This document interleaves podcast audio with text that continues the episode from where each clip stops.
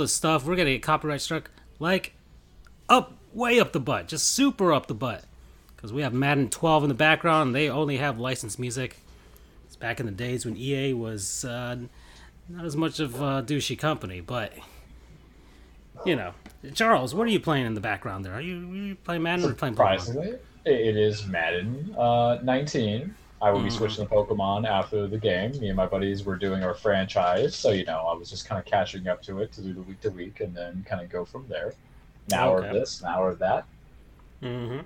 Nice balance. So, uh, Andrew, you're you're in the back. What are you doing there?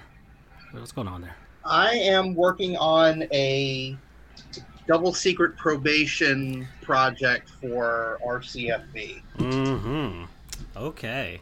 Tell the young kids what double secret probation is from. Yes. It is from Animal House. Ah. Mm-hmm. Such a it's a it's a classic. I I mean, it is rated R for a reason, so the kids can't watch it. Um, but it's got an all-star cast. It's got John Belushi, the good Belushi. No offense to Jim Belushi, Jim Belushi, you suck. I'm saying it. Um, although, if you want to come on the show, we we will gladly eat crow. I was just gonna Um, talk about the Chicago Bears all day. Um, s-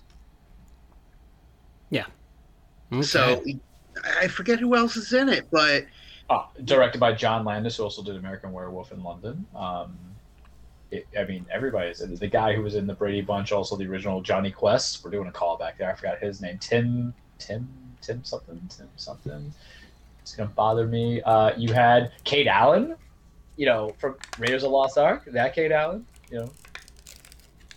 No. Mm-hmm. Wow, I'm, I'm dating myself here. Oh yeah. You know, the, the Grays are just coming in. You know, ah, ah.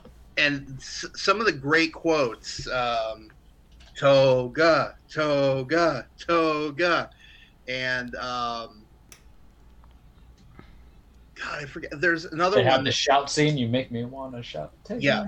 up and shout. but yeah it's it's a national lampo- uh, lampoon movie so it is going to have sex nudity drugs um, which totally fine by me i mean it's still a fucking hilarious movie but uh, definitely not for the kiddos but it, it's definitely one of those must watch movies and uh, it's I, I I say I need say no more. Mm-hmm.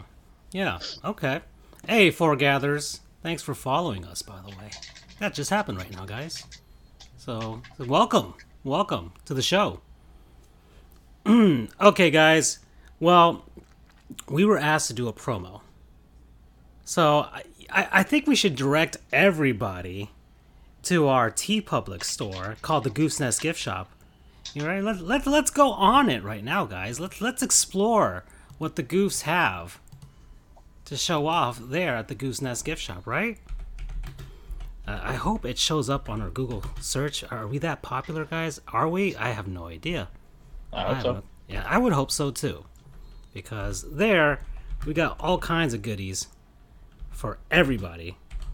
So, one moment. And, and you'll see it occasionally being advertised on the top, you know?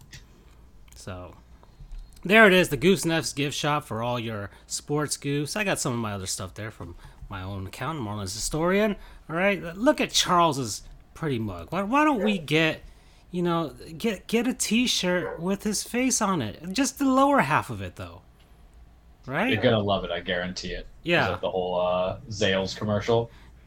Wasn't it uh, what uh, freaking the the store the store where you get the suit? Oh, big into Men's something. Warehouse, Men's Warehouse, Yeah, right? Men's Warehouse. There we go. Yeah, get one of those. All right, we got all Your kinds of significant other's gonna love it. get a mask with that because that's probably the perfect use of this design. All right, Get get, a Charles's lower face mask right there.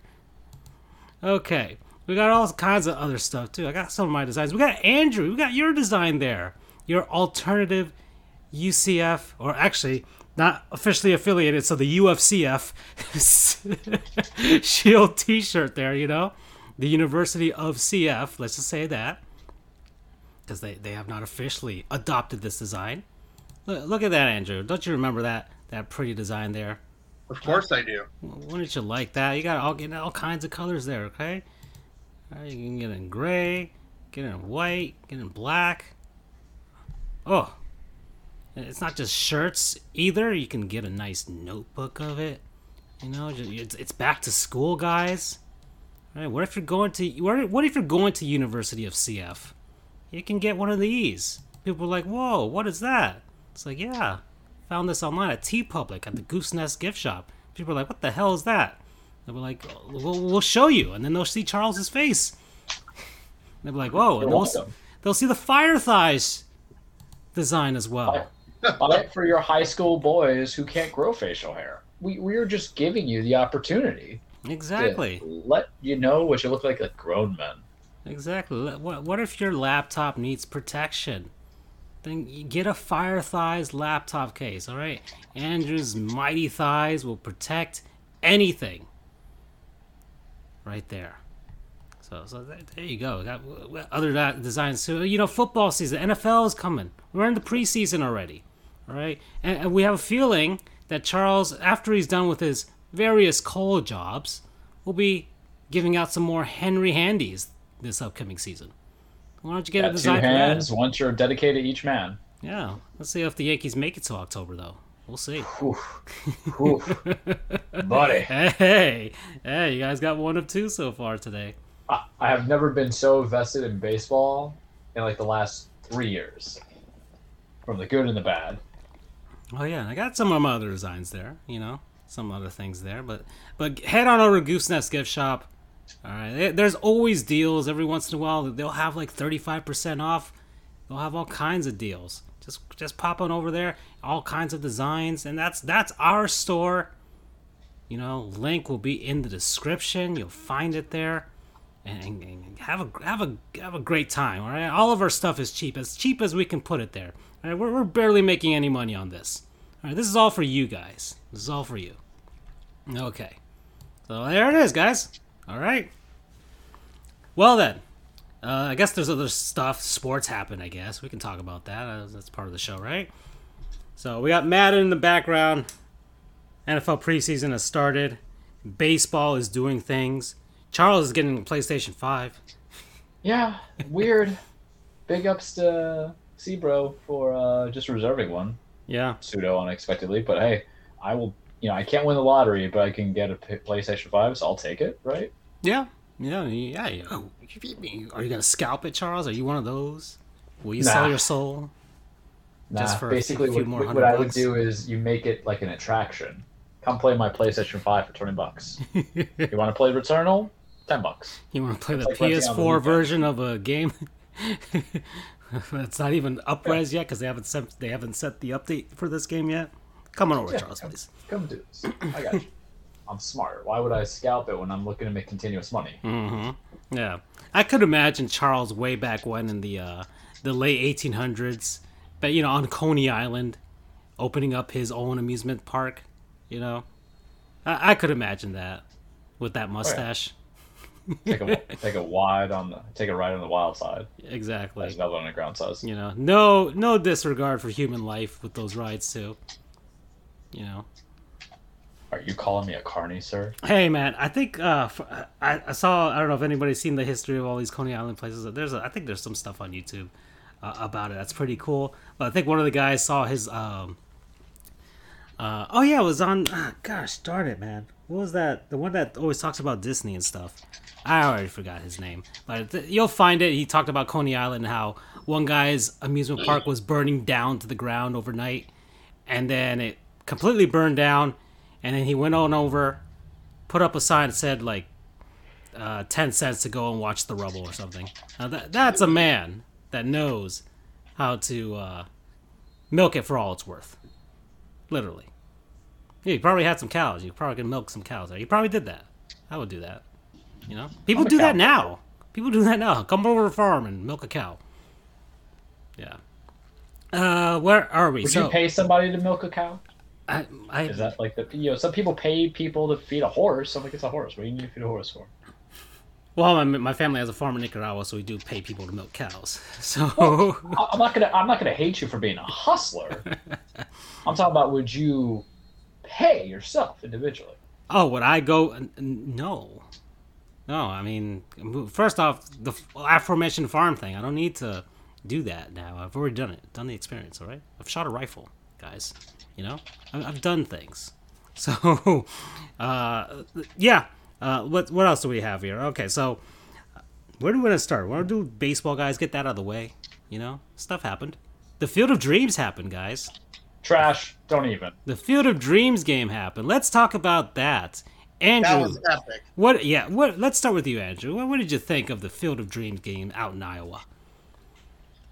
That was better than I honestly. I, that it it met all of my expectations and then some. And I'm not even talking about how the game ended. But I mean, it got a little bit corny, especially with the introduction, where Kevin Costner is like, good, good pun there. "Oh my god." I- Are you I for real? realize- You didn't realize you did? Oh, okay. No, I that was that was totally uh totally unintentional. Yeah. I my my subconscious is a great pun maker. Um but it, it got a little bit campy because uh I'm not talking about the players coming out of the cornfield. That was epic. I knew it was going to happen because they someone broke the story earlier. So I knew it was going to happen, but it still was just so cool to watch. Although, as someone pointed out, does that mean that the players are ghosts? Uh, let's see. Charles, are any of the Yankees disappearing right now? as far as play, they might as well be invisible. We've all survived COVID, so so Uh. I can't. I, I, if anything, we may be ghosts. We might be ghosts. You know. You know who's a ghost? Gary Sanchez. Aaron. Ah, he's a, he's a goddamn demon. Um, you know, Aaron, Aaron Boone's good judgment. That that's a ghost right there. Mm. Oh, oh, Aaron Boone's been coasting on the ghost of his 2003 ALCS game-winning home run. That's what he Yeah, is. Yeah, there you go. Yeah, Andrew, that was that was pretty cool. I think the the whole pomp and circumstance was pretty cool. All of that stuff that they did. That was, But just to go back to my my initial point, though, I think they could have toned down the camp a little bit with uh, Kevin Costner walking out. Mhm. I mean, it was cool at first, you know, he's walking out, but he was he was making the the tortoise from Tortoise and the Hare, making him look like a speed demon. he was just walking around, and then when the music hits, he's like, and, Yeah. and look, I get it. It, it. He's acting. I get it Yeah. totally. He's acting, but they could have shortened that up a bit. they they could they could have turned it down a few notches. Yeah. Well, it's you know, maybe baseball, right? speed, speed up the process a little bit. I mean, but then again, I'm watching from the comfort of my home. If I'm there in Iowa, that probably is a whole different experience. Mm-hmm. Um, but I'm just going by my, uh, I'm just going by my experience here. The game itself, you know, props to MLB, props to Fox for the presentation was amazing. Um, they, I had seen beforehand that they were going to make it like a World Series game, but they they went all out. They went with drones. They went with the the Skycam, the a new. Uh, they went with a camera that was inside of the uh, batter's box. Mhm. Well, not the batter's box, but the batter's circle. Yeah. Uh, but that, it was a different angle, though. I've seen ones where it's looking directly at the catcher and the looking back toward the plate, but this one was actually looking up toward a right-handed batter. I had never seen that before. Although that actually was a mistake because the camera got washed out by the the floodlight that was directly behind it. Oh, okay. So, I mean, good try, good try. Yeah. Wouldn't do that again, but good try. Um, I mean, it, it was a good idea because you get to see the contact of the of the ball, but yeah, they've got to experiment with something else. Maybe tilt the angle a little bit so it's not looking directly into the light. Um, that was a good idea. They had a manual scoreboard out in in uh, right center, Yep. which was amazing. Yeah. It um, and the people there that were that were up there putting up the the scores or whatever, they were wearing old timey outfits, which was really cool. Uh, Ken Rosenthal, Yeah, it is. Yeah. Tom Verducci, they were all wearing all dressed to the nines. Yeah. even John Smoltz and Joe Buck were were dressed up a bit. And um, the other thing is all of the fencing. Well, the the outfield fence that was really cool because it was basically see through, so it looked like you were like it was corn, which Yeah, it was. They were just using would've been- basically the chain link fence, and that was it. I mean, obviously, it would have been cool if there was no fence, but I'm sure that's totally against MLB regulations. But because then you technically don't have an outer It limit. probably of- it probably would have been expensive to do, let's say plexiglass, like an NHL Right. rink or something. But they did the next best thing, and it was pretty good. And then all the fencing looked like wood. hmm the stuff which was really cool. The dugouts looked like they were made out of wood and very stripped back, very minimalist. All of the there were very few advertisements on the fences and uh, around, and those were pretty muted as well. And what else? I'm- trying to remember. It's been about a week. They had a scoreboard in left field. That was pretty, that was That was- probably that the was- most modern of things that was there. Yeah. Was the video board. Um, the the score bug, as they call it. That's the for those who don't know, a score bug is the little thing on on the television where it shows you the score, the number of outs. hmm Really, for any sport, it's whatever shows you Hey, whatever. heck, we have one. It's on the bottom. Yes, we do. We do have a score bug. Um, the score bug looked old fashioned. It kind of gave me a gave me a Wrigley Field center field yeah, uh, vibe. yeah. Uh, what else? I the uniforms were great. I mean, props to the Yankees for going old school. But to be honest, if I didn't know, it's not much of yeah. It's not really I, a I would have difference thought between they the were regular wearing the exact same uniform. Yeah, exactly. It, it pretty much was. Yeah, a- mean- aside from how the grade looked. Which I mean, props to the Yankees. You know, if it ain't broke, don't fix it. You've been wearing that thing for over a hundred years at this point.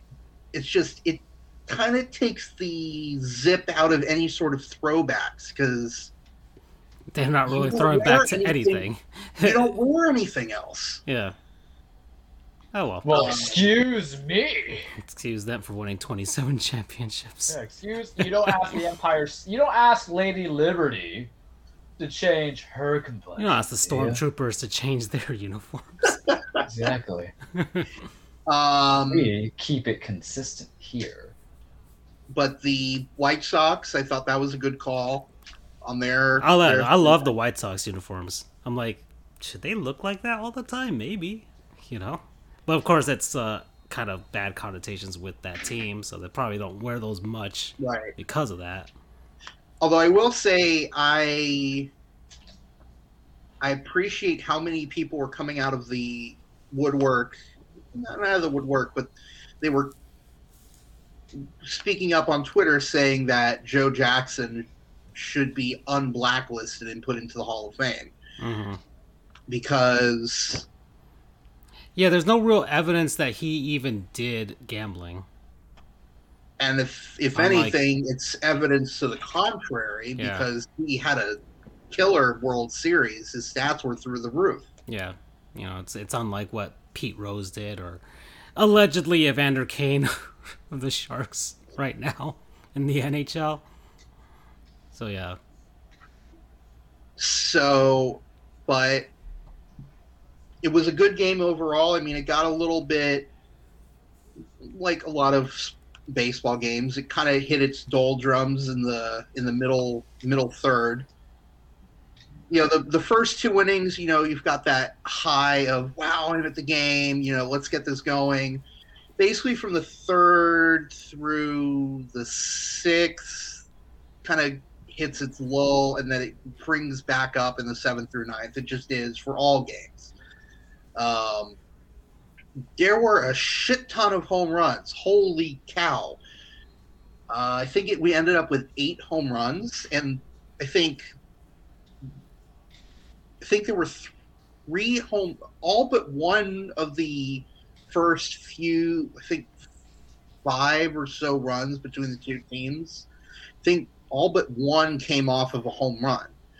So they were just mashing, which, I mean, the first one, woohoo! Second one, woohoo! Eventually it's just like, all right, enough with the home runs, you know. Which, Sounds like a guy whose team only hits uh, singles. well, hey, uh, they're in first place. uh, Brett Phillips hit an inside the Parker last night. They're in first place also, so you know. It doesn't matter. We're not even going to the playoffs. I'm still going to hold it. Doesn't matter. Listen, I sold the farm on the idea. I mean, that during that game- hitters. It was you know the White Sox, and then uh, then the Yankees kind of came to life in the third, but then the White Sox took that lead, and it's like okay, and then the Yankees got one more run in the sixth, and then it looked like okay, it looked like the White Sox we're we're basically gonna wrap this up, and then the ninth inning happened. That was spectacular. It- Oh, it- well.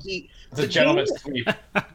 Well, like I like I said, the the game was beautiful. The whole presentation was beautiful, regardless of the game's outcome. They it went off without a hitch. It was beautiful. It brought it was the most watched regular season game in 16 years, and with good reason. Base, I just got to say, MLB, I hate a lot of what you do. Rob Manfred, you can go to hell. But for once, you actually made a good decision here. Mm-hmm. I mean, look at all of the other major, or with the exception of the NBA, they don't really do a lot of different stuff. But look, NFL goes to London a few times every year. They've gone to Mexico. Right. They do a lot of different stuff to kind of sh- shake things up a little bit. NHL has, at minimum, one outdoor game a year, the Winter Classic, and now they're starting to expand to a few more. Baseball, which is in our, in today's day and age the most boring of the major sports, I hate to say. It's certainly the the longest on average, and it's got the least amount of action. They need to do something to shake things up a little bit, otherwise they're going to continue going down. They need to do more stuff like this, which they are. They're doing it again next year with the Reds and the Cubs, which I am thrilled with those choices. Those are two historic teams. The Reds are the first team, the the the first and longest continuously operating professional baseball team. The Cubs is the Cubs. Um, and also, I presume they'll be the home team because the White Sox were the home team. The Cubs, Yeah, they Chicago. have one of their minor league affiliates in Iowa. Yep. Plus, you know what? I don't know. Is Chicago closer to Iowa than? So okay, so and this this yeah, kind of course it this- is. this Illinois, Illinois is so- closer to Iowa than Ohio. Of so course. so yeah like um and that's kind of one of the things it's kind of slight Gottlieb goon here. Actually, you know what? Not, let's not, let's just talk about this just a bit because it's all things wrong with with baseball at the same time, and then we'll continue with the, the rest of the stuff about that game. And it's I'm trying to find that darn graphic. Where is it? Okay, so Iowa, guys, probably the worst place to watch a baseball game on TV. And, and do you guys know why? Because it's Iowa. Because they have blackout restrictions up the butt. That's why. If you have an MLB.TV subscription on uh frickin' in Iowa, you are getting screwed because I think they are within four hours of Chicago, which has two teams, Milwaukee, Minneapolis, Minnesota, five hours to St. Louis, and to Kansas City. So at any given time, for the most part, you're going to get blacked out out of a lot of games. And people who live in Iowa are most likely fans of, you know, depending on the region, one of those teams. And if you're a team out, if you're a favorite, you know, fan of a team outside of that, you still might even get screwed a little bit because every time, I don't know, if you watch the uh, let's say the Marlins. I doubt there's a Marlins fan in Iowa, but if there's a Marlins fan in Iowa, it might help a little because you you face the Cubs and stuff, but uh, only once. But aside from that, you, you still might get screwed watching the other teams. You know, so it's because yes, you the Marlins face St. Louis and Chicago and Milwaukee. That's potentially uh, six times. That's like 18 games that you're missing out on, or something like that, and you're paying for it too, and you're still paying for it, which is so you're you're paying for something you can't see. And Iowa ends or Iowans? How do you say that, Andrew? You're the Iowans. Iowans. There we go. Iowers. they uh they they continuously get screwed with with, with this type of stuff. Um, so it, it's it's it, it was so bad that as the MLB was, you know, making this um, this game, people were somebody posted out a billboard in in that city in Iowa to like get their attention that hey, this this really sucks, and it's not just Iowans or Iowa Iowanters. Iowans. Iowans. Highlanders. I have no. So it's not just them. It's it's also other people in other parts of the country. I remember I got blacked out when I was in Tallahassee because I was getting Marlins games. Uh, because um, and I guess I was getting Rays games for uh, up there, so I could watch the Rays and I could watch the Marlins. But when the Marlins faced the Braves, I would get blacked out too because apparently it was also Braves territory. And I'm like, what the f- is this? The Marlins faced them 18 times a season. I'm like, what the hell is this? And it sucks. It really sucks. Imagine that on a grander scale if you're living someplace else. So it's one of the things that hampers baseball's growth. So your Major League Baseball does something like this, and it's like, oh man, this is awesome, this is great. But at the same time, they are also shooting themselves in the foot when they have the opportunity to do better. All right, come and get get with it, guys. It's the 21st century. All right, get with the fellow kids.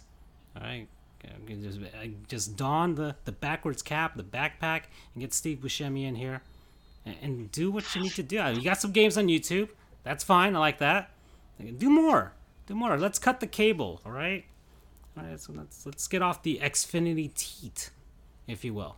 Yes, I said teat on the show today. So we're we're there, guys. We're we're here. It's, it's the final show of this season, and we can go all out. All right, get so. so that's my my Gottlieb goon on that. I just we had to mention it, and I feel I feel it's incredibly unfair, and uh, I'd like to be able to, you know, get a Major League Baseball streaming subscription. Right? They got streaming services all over the place for everything else. Why don't you do baseball and hey, just pick your different plans or whatever, or just things are getting easier. Right? get, get, let's get an Xbox Game Pass version of baseball games. Let's go. Okay, so that, that's me. That's my goon. We can return here if you guys have other goons in the future. But let's let's talk about the game again. So ninth inning happens. The New York Yankees are down, Charles. Your beloved Yanks. And Trash. you, your boys, Aaron No, not my Judge. boys. Uh, Oh, they're not your boys no more. They're, they're not your boys No, no, no, more. Aaron Judge and Giancarlo Stanton are my boys. Okay. You know who's not my boy? Aaron Boone. Hmm. You know who's not my boy? Zach Britton. He keeps he keeps putting him in the games.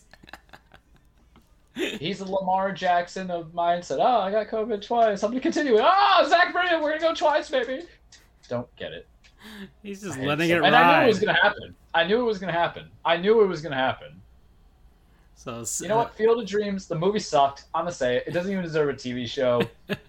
Is the it- natural. Although, you know what? Hold- it's hold not on, even. hold on. Let, let's let's have this a little bit. Eh, Andrew you, uh, and Charles, is Field of Dreams an actual baseball movie? Is it just a movie about a father and son? movie about It's father and son. No, no. You, you know what's a mo- you know what the best baseball movie is of all time? League of Their Own. Not even gonna entertain anything else. Goodbye, boys. I'm done. No, I hated that game. I, I I'll give you this, Charles. That is definitely you definitely have a good argument on being on that being the best baseball movie of all time. if you build it, they will come. I've never seen The It- Sandlot. Uh, wha- oh, what? Well, to get we'll get to that in a second. Eh, Charles, if if you had said that Ed was the best baseball movie of all time, I would have to disown you and kick you off of the show. is that the one with the monkey? yes? Yes. See, it- okay, so Field of Dreams, if you build it, they will come. Here's the modern day equivalent. If it's ninth inning, Aaron Boone will blow it. And lo and behold, he blew it. I mean, it was it was crazy that that ninth inning. They were down what? It was it what was seven to four. It was seven to four. You guys decide to come back and score four runs. I think all of them were by home run. Yep, the big boys, the big boys. With the big boys, you know, the Bash Right. brothers, they're showing the up. White there, Sox then- closer didn't know how to throw a slider low and outside. You know, Yeah. to Giancarlo Aaron. Aaron Boone's like, huh, no one could be more famous than me on a walk-off home run. Zach Britton.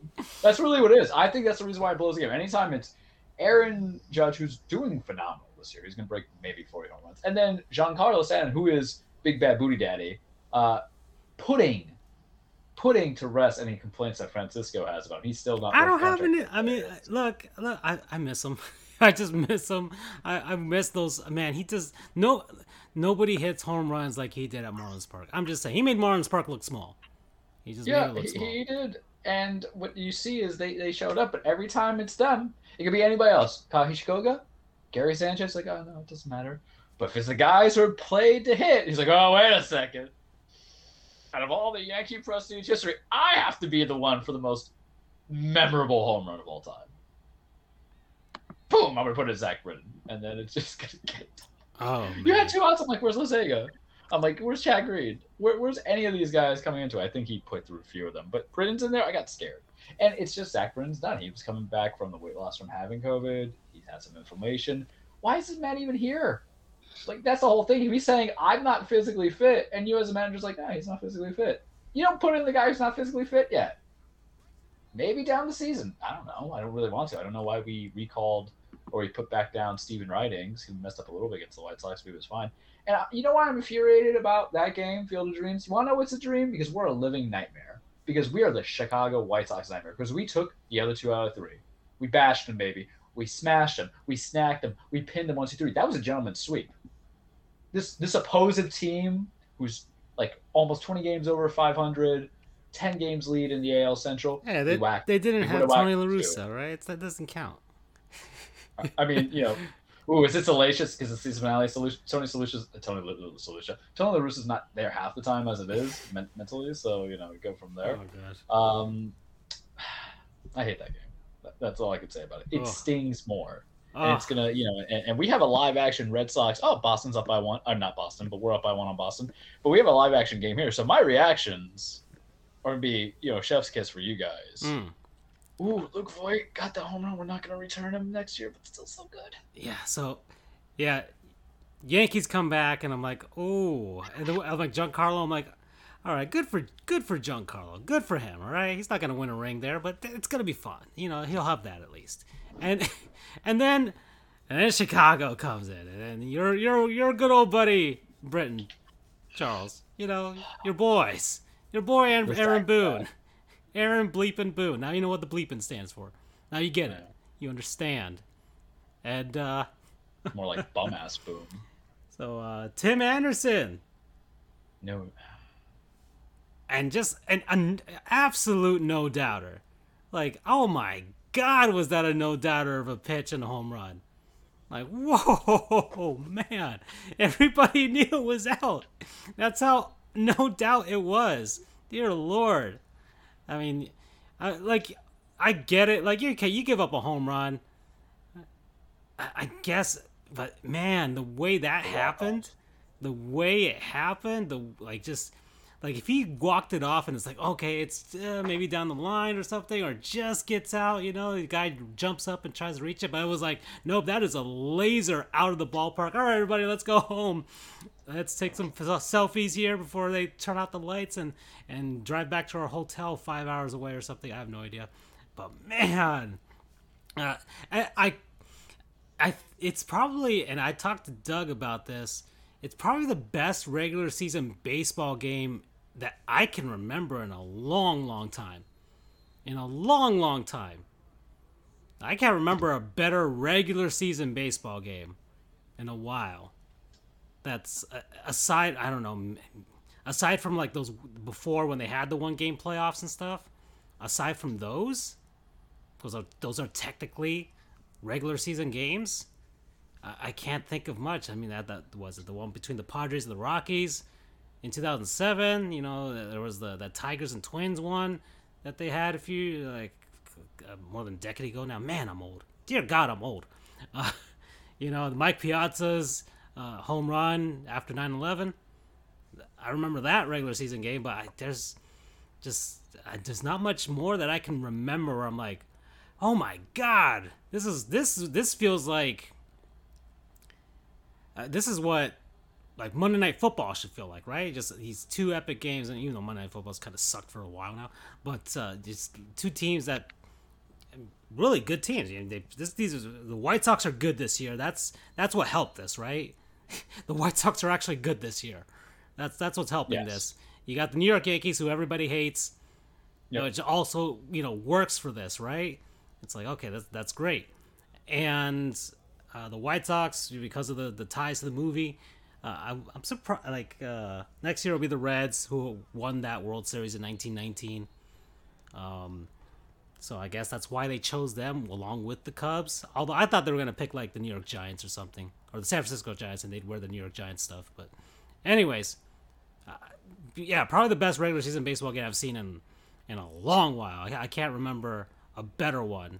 Like there's been memorable. I mean, I saw the one after Jose died, Jose Fernandez died, but here, but it's not that wasn't nationally televised or anything like. I'm talking about stuff that was nationally televised. Everybody was seeing it. Everybody was was tuned into it, and this is probably the probably yeah, like Andrew said, the, probably the best that baseball could have asked for. It exceeded expectations. Just kind of just wow.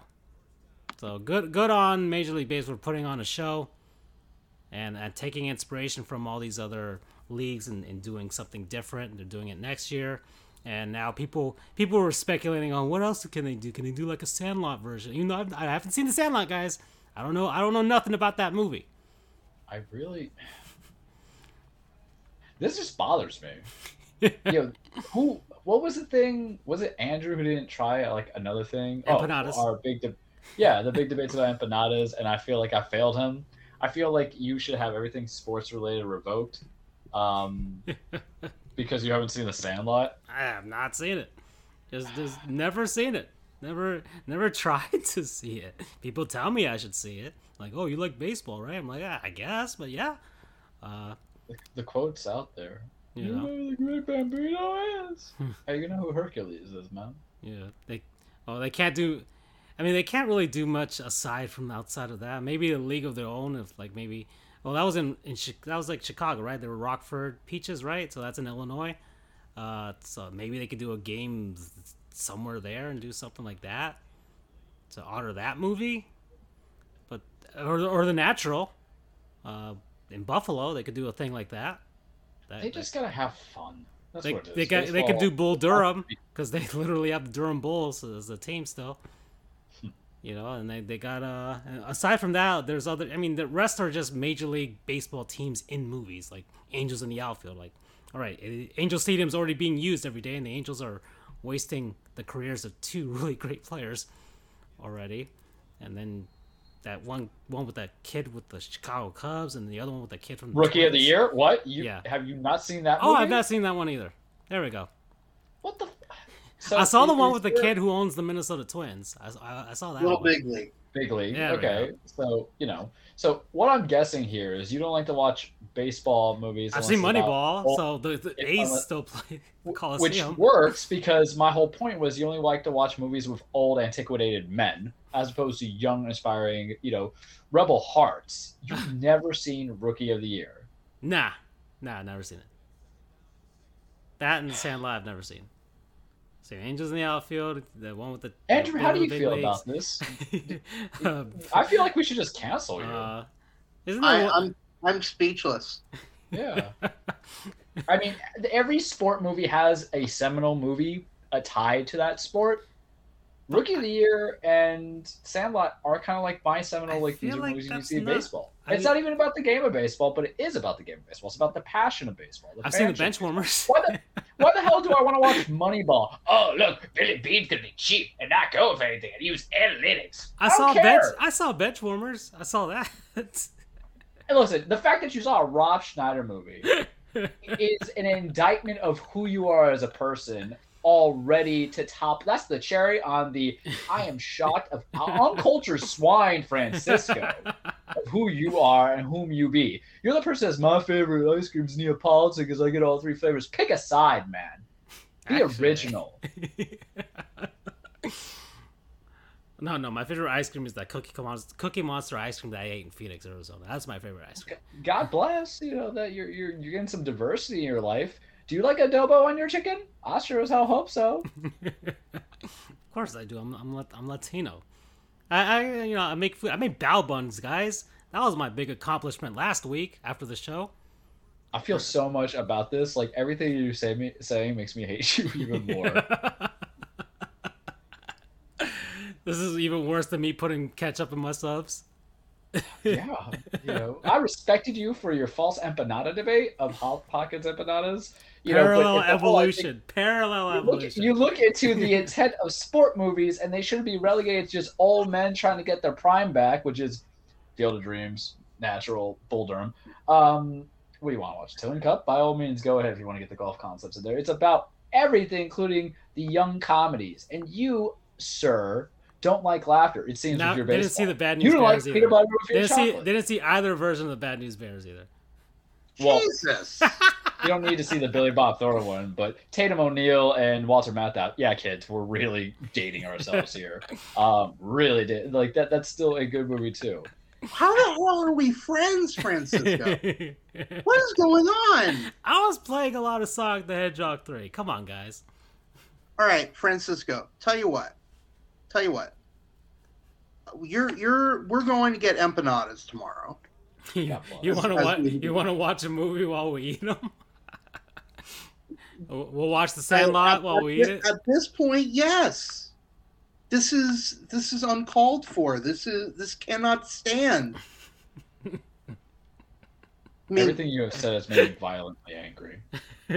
what is it you're missing? You're missing Sandlot. yeah, You're missing, and I by saw the way, Brewster's Millions. I saw that one with what the Richard. fuck is that? That's with Richard Pryor and John Candy. Uh, I mean, don't get me wrong. Richard Pryor is an amazing comedian. Those are not baseball movies. It was on MLB Network. MLB Network will put anything. They need you to watch their stuff. He saw. He hasn't seen Sandlot, Rookie of the Year, Bad News Bears. I have a list now. I'm like jotting this down. I'm like you know, movie Santa Claus over here. I mean, you're missing out, Francisco. Mm. I Just mean, like we're missing out on McDonald's new BTS meal. Sorry, just had to put the plug. I've in never there. played any of the Mech Warrior games. oh, that's true. but I don't But have a PlayStation. Come on. Francisco, I mean, watch Sandlot is is a July is there is an iconic scene in there revolving around July Fourth. I mean, and that scene is, you know, if you need a kick, uh, you, you know the scene I'm talking about, Charles. Many of them. It, it but the the the the July Fourth scene. I've seen Ken Burns as baseball. okay we're you got something going there okay very good i mean that that doesn't make up for the fact that you haven't seen sandlot i mean rookie of the year you should have seen I've it. seen the rookie. N- another antiquated old man trying to get his comeback here. what is your fascination with this? i mean listen rookie of the year it's a great movie i love it but none of these are more unacceptable than not having seen sandlot Thank you. Like that should be that is punishable by death.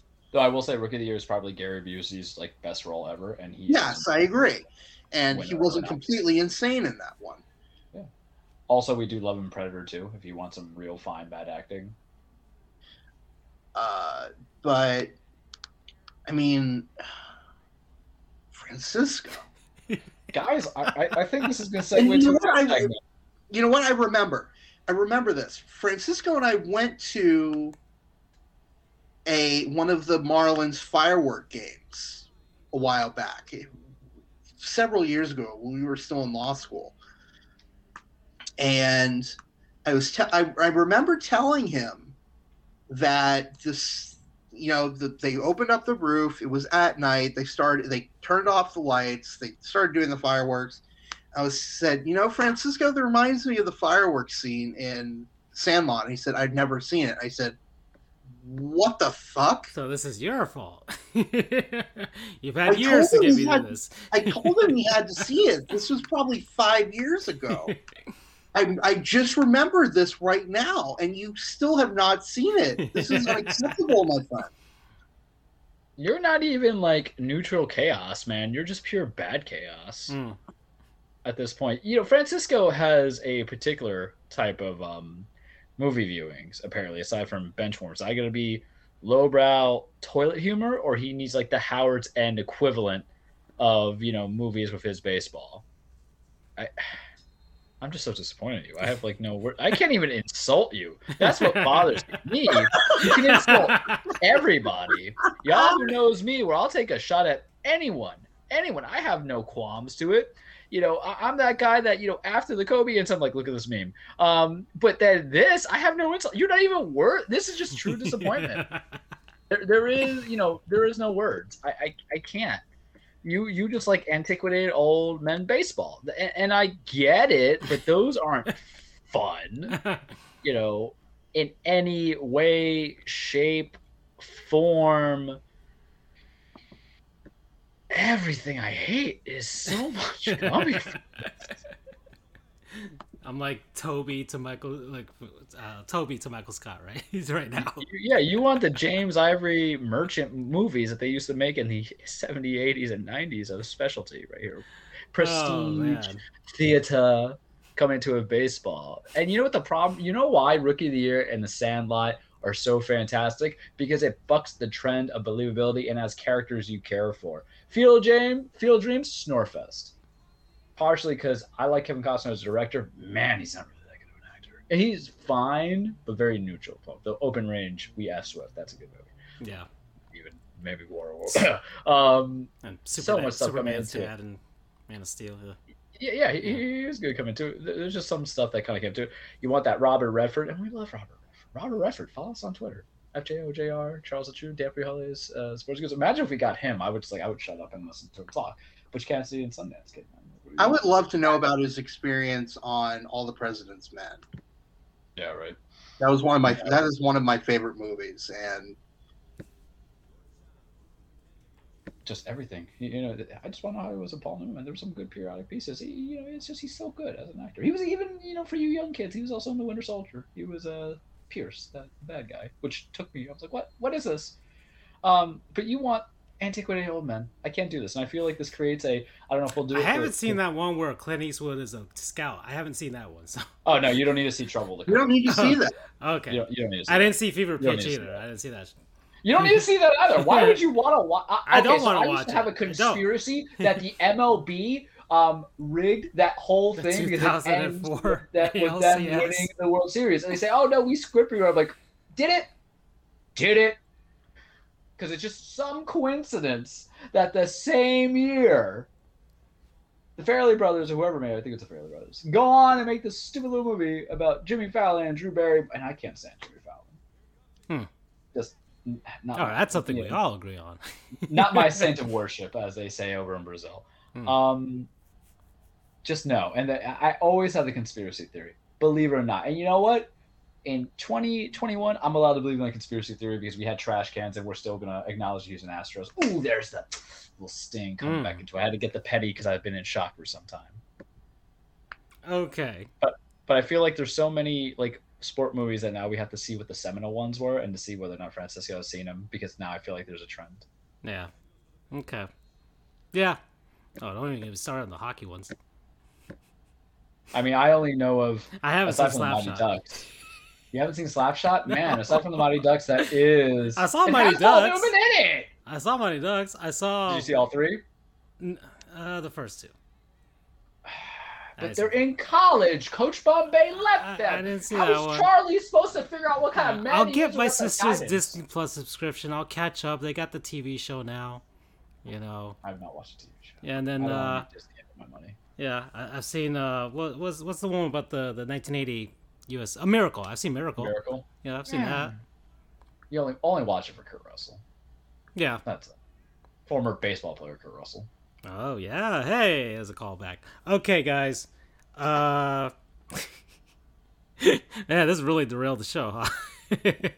No, I felt like I, because we're going off the air for like vacation or season finale. we, we are going to come back, and the first thing Andrew and I are going to ask this man is like, "Hey, The- Francisco, did you watch?" But by the way, we're this is a great. We're, we're streaming on a new platform today, and it seems like this is a perfect way for people to start and end on because uh, we're on Mob Crush. By the way, guys, that's that's the streaming platform we're on right now. That's different. Uh, oh, Andrew, so you got somebody popping in? Uh, yeah, That's- but we need to do non-sponsor first. yeah? That's right. Uh, so, uh, oh, if they're are they sitting waiting or are you, Um, we're at the fifty-three minute mark? We could start the non-sponsors early. That's yeah. I, I, You're want to. It's a. It's going to be a long segment with them. Okay. Well. So uh, yeah, let's let's do that. Let's let's go to an early, ah, seven minutes early. A word from our non-sponsors, people, places, things, concepts that we've been enjoying over the last week. I sure haven't been enjoying the Sandlot, that's for sure. Uh, over the last week. So guys, uh, uh, wh- wh- where do we want to start? Where, where, which, who's who's done a thing? No, anybody? Okay, I'll I'll go with this. I'll, All right. I'll go. I didn't go. I haven't gone first the last couple of times. Okay, that's fine. Um, I mean, honestly, I gotta say my non-sponsor is MLB. Yeah. Huh? O- I, okay. I, I, I, I feel sick saying it, but the that game just kind of restored my faith in humanity of baseball. You know, it it it was everything that baseball is. It's the sport that I love. And it was nice to see them actually do something right for once. So I'll throw them a bone and say they're my non sponsor. Uh, positive reinforcement, gentlemen. It works. Uh, obviously, the word of me, one lowly baseball fan in Miami, obviously means the world. So I'll give them credit where credit is due. So MLB for not completely botching it and actually doing a hell of a job with the Field of Dreams game. You're my non-sponsor. Uh, promo code Cornbomb. Hmm. Okay. That's what I was calling home runs. Was Yeah. Cornbomb. Okay. Well, that was a that was a surprise. I know, crazy, right? Yeah, for reals. Okay, well, I, I'm gonna go next. So, so guys. Oh, I kind of already, kind of, I already, I already said it, man. My non-sponsor are bao Buns. bao Buns, guys. The two for two. Huh? Didn't you get them last week? Or no, we were talking about last Yeah, week. Yeah, we're talking about them. I was talking about my plans to make them, but this time I made them, guys. I made some bao buns. So bao buns for the uncultured swine out there. All right, even though maybe I shouldn't say it because I haven't seen the Sandline. Put ketchup in my subs. so, um, buns. They're buns. They're from Asia. I don't know where in Asia. There's some Vietnamese ones. There's Chinese ones. They got different shapes and things and different ways to cook them. I made them like the ones you see on the screen here. So I'm I'm gonna I'm gonna show them off right here. That like that, like that. I made them like that. Okay. So I found a recipe on YouTube. This woman, uh, Marianne's Kitchen, great video, step by step process of how to make these.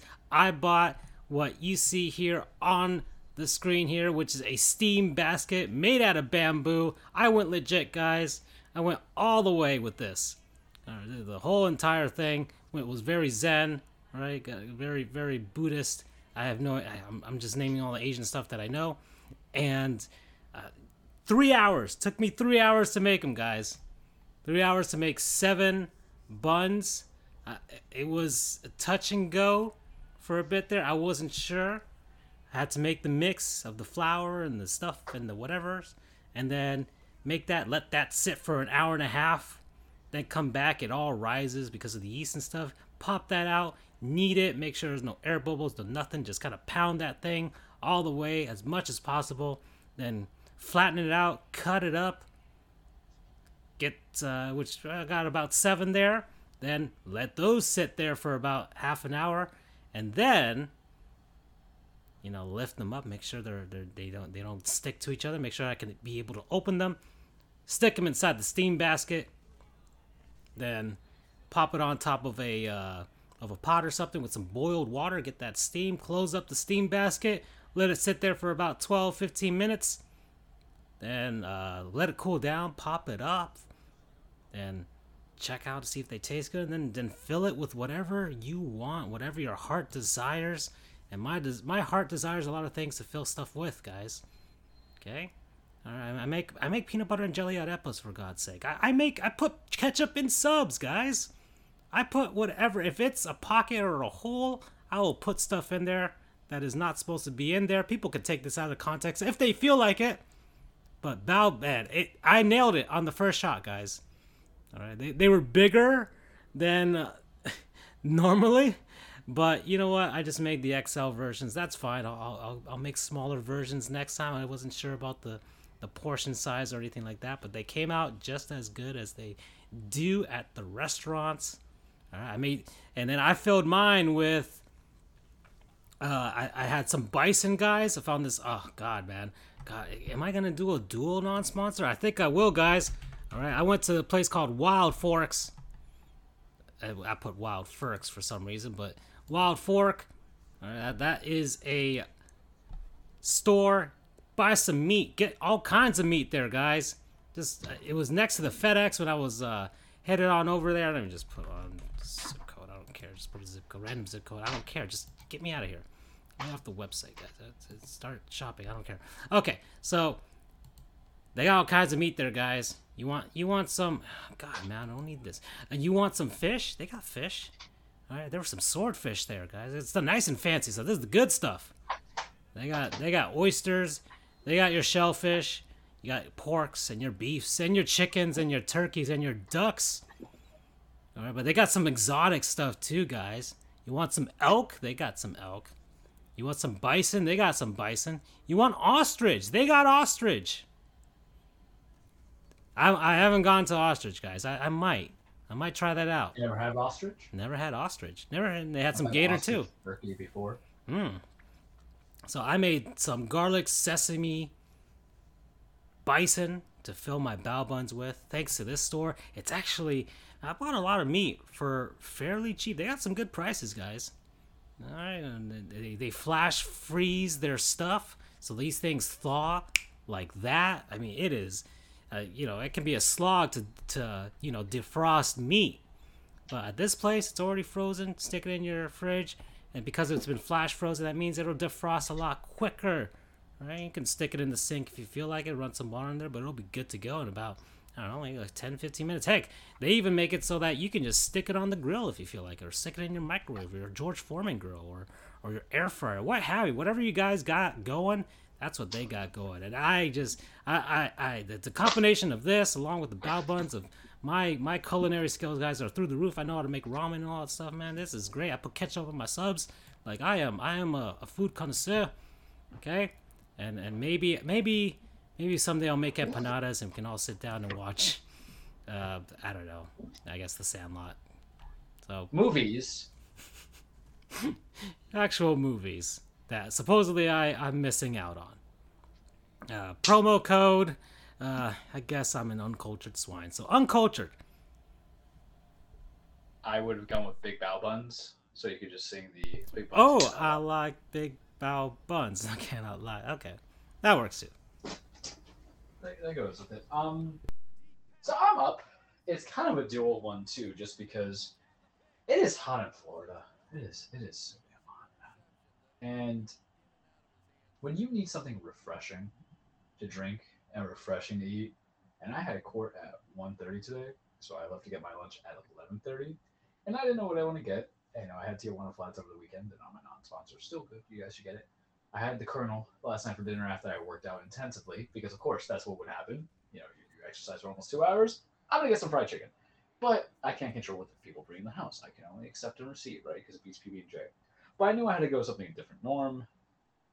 I'm going to my car, go to the car, trapped in the heat. Even got my sunshade. What the hell's going on? Sweating it out already. Get out of my car to this place of establishment sweating it out already. I, I I don't understand how I have lived here for 25 years, and my body has like you're not used to this yet. But when it is hot, and it is stanky, you need something that's just refreshing. So I went to Jimmy John's, get a nice healthy-ish lunch. My healthy is getting the combo, the Billy Club, with a big ass cookie. And this is where the duality comes in. So Jimmy John's is like my non-sponsor with the caveat of what I got because the Billy Club was good. Their cookies are awesome. Their triple chunk chocolate cookie, big, huge, tasty. That's really what their non-sponsor kind of comes from. And everybody has a debate of what kind of subs they want to get their stuff from. I have a hierarchy. The best to me is always Jersey Mike's, but they're so expensive when you go for the Giants. But you shouldn't eat the Giants in one sitting. Really, it's like two subs at once, but the quality is good. I like Jimmy John's for the bread. I actually have Publix pretty low in the standard subcategory unless yeah. you're going with the I like Jimmy John's bread. Tenders. You buy those day yeah, olds too. John's. Yeah, yeah. Awesome. The, the, the bread matters. The bread matters so much, and they could use a little diversity, but they're quick, they're prompt. But the cookie is just so damn good because I don't want chips. I had Tropical smoothie yesterday because I'm trying to be healthy. I had an island green. I'm gonna keep my body alive to make it to 32 next week, guys. We're gonna survive it. But I wanted that damn cookie, so that damn cookie was so flavorful, you know, to kind of go from that. But then I got the other kicker, the deal with the heat. I try not to drink a lot of soda. I really don't drink a lot of soda. You guys have known me for a while. I just drink a lot of water. And when I have the sodas, usually if I use as a mixer, I don't like to go out there. But I know it was hot. And what did they have on tap right there for me? A nice, cool, refreshing cherry Coke. Oh, that syrup was so good, man. Brought that back in the office. Took a bite of my Billy Club. Sipped up my cherry Coke. Then had my big giant ass cookie. And it was good and it was delicious, and I loved it because I'm kind of sick of regular Coca Cola. I'm sick of the bite. I'm sick of the bitter taste. I'm sick of the sensation. I require sweet. Look at me. You want to know what my spirit animal is? It's uh not Violet Beauregarde, but it's the uh, the other ones. Like I want it now. Uh, Veruca Salt from Willy Wonka chocolate. Oh, yeah. That's me with anything that is sweet. You sweet, I want it, man. A cookie, let me have it. Soft drink, sure. It has taken like eight years of discipline to take away from that stuff. Man, when I was in law school, I probably ate a whole lot of that stuff. But I, you know what I did? I went to Publix today. I was like, you know, I had to get milk, but you know, I like to treat the family. I got cheesecake. I have that sweet tooth. But they were able at Jimmy John's to take care of my thirst quenches, to take care of my tummy rumblings, and also give me that sugar rush that I need to go to the court. So Jimmy John's non-sponsor, in addition to Cherry Coke. And listen, it is not up for the debate whether Cherry Coke's better or Wild Pepsi uh, Cherry is better. They're both adequately perfect and suitable for me. I love them both. They're one's wild and one's Cherry Coke. So those are my stool non-censors, uh, non-sponsors. I don't want to go non-censors and read one thing and go into another. Non-sponsors promo code. Uh, you know, pro- promo code Sweet Tooth. Hmm. Hmm. Okay. All right, guys. So that's that's our non-sponsors early, but Andrew's got somebody he's gonna bring in here. How are we bringing them in, Andrew? How are we doing this? Uh, I'm gonna have them in on my phone. Okay, okay. We can't patch them in on on on the Facebook now. No, not possible. Uh, I'm not friends with them on Facebook, so Okay, okay. We can do the Google stuff too if you want. You know, you can you know take a couple minutes to get that set up. It would be nice and clear, Well, but I'm not sure here- how you guys want to do. give me a second. So, I can do a small segment while we I get that seg- set up or whatever. You know, I'm not sure. You know. Side note: Yanks up 2-0. Hmm. If not, we'll do it that way. That's fine.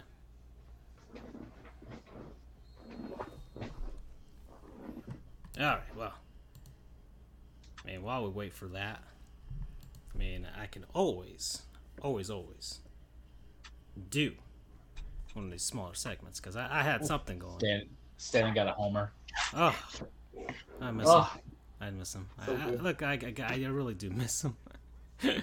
he was, he was one of like if God, man, we we we probably wouldn't have kept him. You know, I, he, I don't know if he would have exercised that option to to stay or not. You know, I mean, I it depends mean- on the losing. Like he would have get. I mean, he's getting that money guaranteed.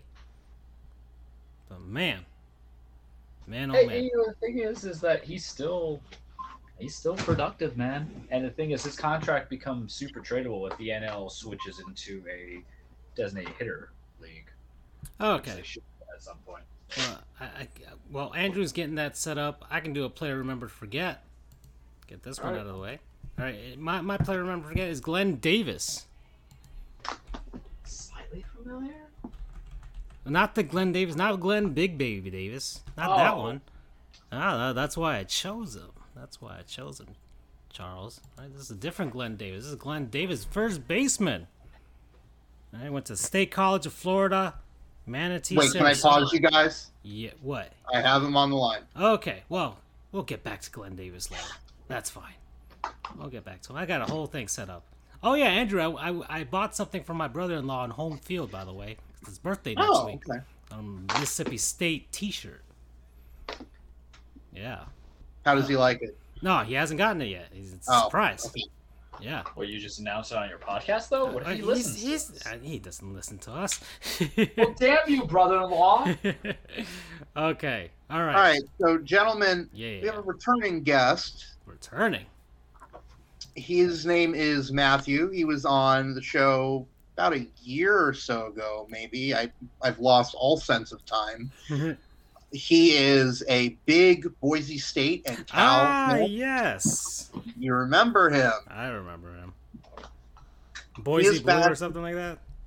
Yep, Boise Blue. Holy crap! I'm good.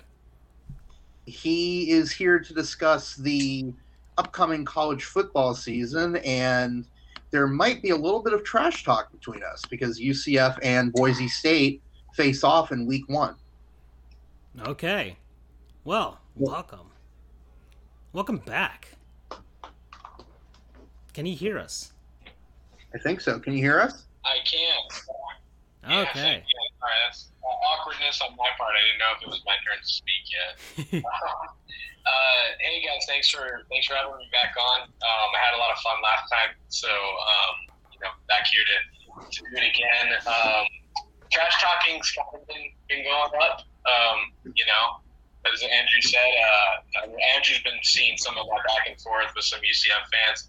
It- It's just so hard to be mean to you guys, though, um, after kind of what both teams have gone through. Hmm. Yeah, to to kind of give you guys some background on that, Boise State was the You guys were the a they were the original correct. non they were Power Five team to not get a shot. Yeah, I mean there were there were teams before that got snubbed, but they were the first to really get snubbed on a routine basis. They they kind of set the standard for what it means to be one of those top tier non-automatic qualifier slash group of five schools and you know we we kind of picked up the mantle from them as it were so you could almost call it a friendly rivalry if you will because you know you know obviously we're playing against each other we have a lot in common in regard to being kind of looked down on by the establishment uh, there's still kind of that little bit of you know jabbing and elbowing going on here and there but it's nothing like uh, we have with South Florida or they have with BYU. So it's it's like a like little sibling rivalry, if you will. Hmm. All right, so season's about to start, guys. Things are, are gonna go down. My Seminoles, well, Bobby Bowden died, so but we knew that was gonna happen at some point. And uh, I don't know if I should be apathetic or not, because if uh, the Seminoles suck, I will be watching the Florida Panthers and heck, maybe the Miami Dolphins. That's, Yeah, that's you're the worst person when the Seminoles are terrible. Oh yeah, I have absolutely no. I, I really do not care at all if they are if they are terrible. Oh man, I am the most fair weather of fair weather Florida State fans. All right, you you I pay I pay that damn tuition. You better be good at football. That's for sure. So uh, that that's just me. But how how are things gonna look for for you guys this year, Matthew? How are things gonna go this college football season?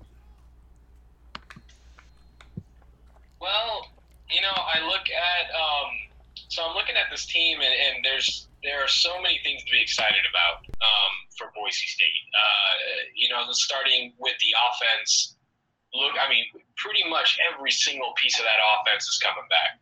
Um, you know, obviously, COVID presented so many issues for Boise State last year, and it's easy to look at it and say, you know, they finished five and two.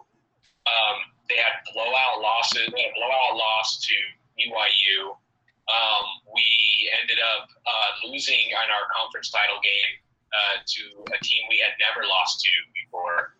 Uh, there's just the, the season was just so bizarre, um, and so many of those offensive pieces barely, barely touched the field last year. So it's really hard to gauge um, what we can expect from the offense this time around. But one thing that I can say for sure is that the chemistry of that team is just it's there, and that's kind of what gives so many Boise State fans hope. Uh, we brought in so much talent, you know, and, and let me clarify: the team is young. You know, uh, your Seminoles, man, they lost to a freshman quarterback and a freshman running back. Um, I mean, we full on expected to not um, to, to not win that game, and it looked like it was going to be that way for a while. Um, but you know, they were freshmen at that time. They came back the next year, injuries galore, COVID galore. Some people opted out, sitting. People got sick. Um, so the season, you know, it's five two disappointing by Boise State standards, but it's also a wonder that we only lost two games. Um, but well, I, I'm very optimistic personally, uh, especially with the defense.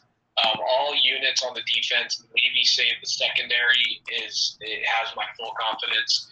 I told Andrew this um, earlier through chat that the secondary is, is definitely what worries me. I think that that's the thinnest piece of that defense uh, for Boise State. Um, and obviously, the last thing you want to do is play somebody like DG, who just seems to get the ball wherever it needs to go. Um, so I think that they're going to have their work cut out for them um, in that regard in the first week. But uh, ultimately, I, I'm, I'm very optimistic personally, guys. Um, I, I'm looking forward to a good year. I think that it's going to be a fun year, an explosive year for Boise State, and just hoping for the best that COVID doesn't get them. Yeah, it's um, kind of back up his point. I I sort of have the same concerns on the flip for UCF. Um, you know, our offense is unbelievable under as he called uh, as he said DG DG is our quarterback Dillon Gabriel. Um, he can sling the ball. He threw for over 600 yards in at least two games last year. And so offense is not an issue. We have a lot of our wide receivers returning. It's just the defense. That was our that was our Achilles heel last year. So he Matthew thinks it's going to be a close game. I think it's going to be a close game. I think any UCF fans who say it's going to be a 20 point blowout are insane. Um, at least on UCF's part. I, although honestly, I don't think it's going to be a, a, huge blowout on in either direction. Um, but I don't know. We'll see. Uh, so let, go ahead. I agree with that, Andrew, um, on what you kind of said. But the only thing I'm going to disagree with you on is actually your assessment of your guys' defense. And the reason I'm going to disagree with you there is because you had so many opt outs last year on the defensive mm. side of the mm. ball that are now coming back. And so I think that people measuring the UCF defense off of a 2020 performance and not a 2019 performance, I think is, I think we're going to see, I think your defense is going to reflect more on that 2019 side. If I'm being completely, and this is just my my speculation. Granted, they're going to need to adapt to a new system. Whatever Malzahn and his crew try to put in place, that is that that's going to have you know you're going to have growing pains there. They you're looking at them trying to um, you know build that team chemistry that that cohesion that defensive units are really dependent on in terms of creating that defensive net to block people from getting through. Um, you know, I, I think that there there's a lot of question marks, but I think that if we had, I'm leaning more towards kind of seeing more of that 2019. And I, you know what? I don't know why I'm saying the UCF. That 2019 Central Florida defense. Um, you know, that's a little jab at you, my friend. Um, that I think we're going to see that 2019 Central Florida defense come into this game against Boise. if that's the case, then we're totally getting a 20 point blowout. I'm kidding. Um, nah, it's it's going to be a good game. You know, I wish I could have uh, could have gone in person, um, but unfortunately, the virus, COVID, whatever you want to call it, uh, that that kind of scuttled that plan. You know, this was this was when this game was announced. I immediately started looking forward to it. I I honestly am looking more forward to this game than the Louisville game. Or the we have a, a Maryland game coming up soon. I I wanted to go to this one. This, you know, it was, you know, he was going to come down. I was going to get him some Lazy Moon, show him around campus and all that jazz. Uh, alas, that ain't happening. So, uh, hopefully. We can, we can see this in Boise, though. I, I'll be at that game. Hopefully. I mean, who knows what the future holds, but I do plan to get there. And I hope to make it up to to Boise for that one. So we'll we'll get we'll get it worked out somehow. So another question for you then. Yeah. Is you are also a Cal Bears fan. I am. That's where our boy Aaron Rodgers is from, right, Charles? Trash. um, so let me ask you then. You have a bit more of a a grasp on what's going on on the West Coast. What's going on over there? You guys have a new commissioner. Larry Scott is finally gone. Thank God. So, what do you think about that and about the new commissioner this upcoming season? And I guess to kind of extend it, the supposed alliance, if you will, between the Pac-12, the ACC, and the Big Ten? So let me start with the commissioner. So I got a lot to say about that. Um, so the new Larry Scott was a plague, man. Um, you know, you look at there was a time when the Pac-12 was a premier conference. They were getting the recruits. I mean, and it's you know there was so much kind of going into that. You know, that kind of West Coast vibe, that feel, those high octane offenses, those stout defenses. You know, the Pac-12 was very attractive in, in not just football, but in all sports. The schools and even academically, you know, they they're they're a powerhouse in, in that regard. Larry Scott came along, and people were excited about him. He was kind of visionary. He had a lot of great ideas. Um, you know, he was a, a, jolt of energy that the conference needed. Um, you know, if I remember correctly, he got that initial expansion in with Utah and um, and Colorado. And then he decides to pull this thing out called the Pac-12 network, which is not entirely was not entirely his brainchild, but the way that it went about it, from what I'm understanding, is is is is his issue. You know, I'm in the heart of Pac-12 country. I grew up watching UCLA, USC. Um, you know, I'm I was born and raised in Los Angeles, out to Orange County you know, one of the things that really, I mean, I'm, I am literally in the heart of Pac 12 country.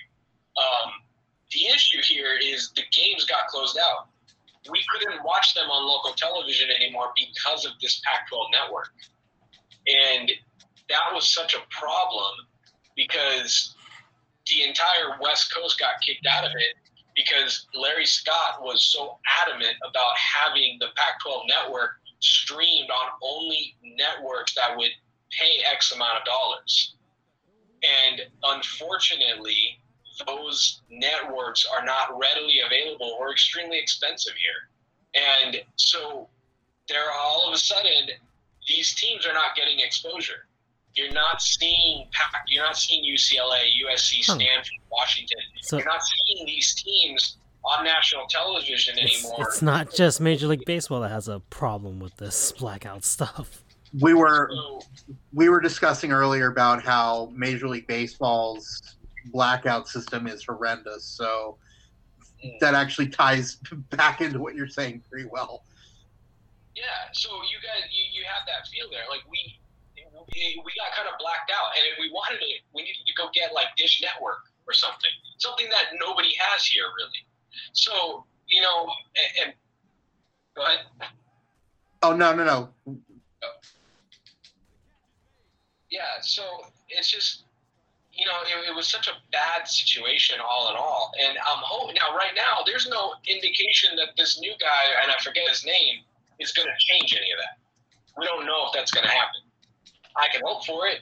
I, I'd love to be able to watch my Golden Bears. I'd love to be able to watch UCLA, USC you know, I these are things I'd like to see, but they really blacked everything out. And you saw, I mean, there's a direct correlation. Two years into the Pac-12 network, recruits didn't want to go there because they're like, I, I'm not going to be on TV.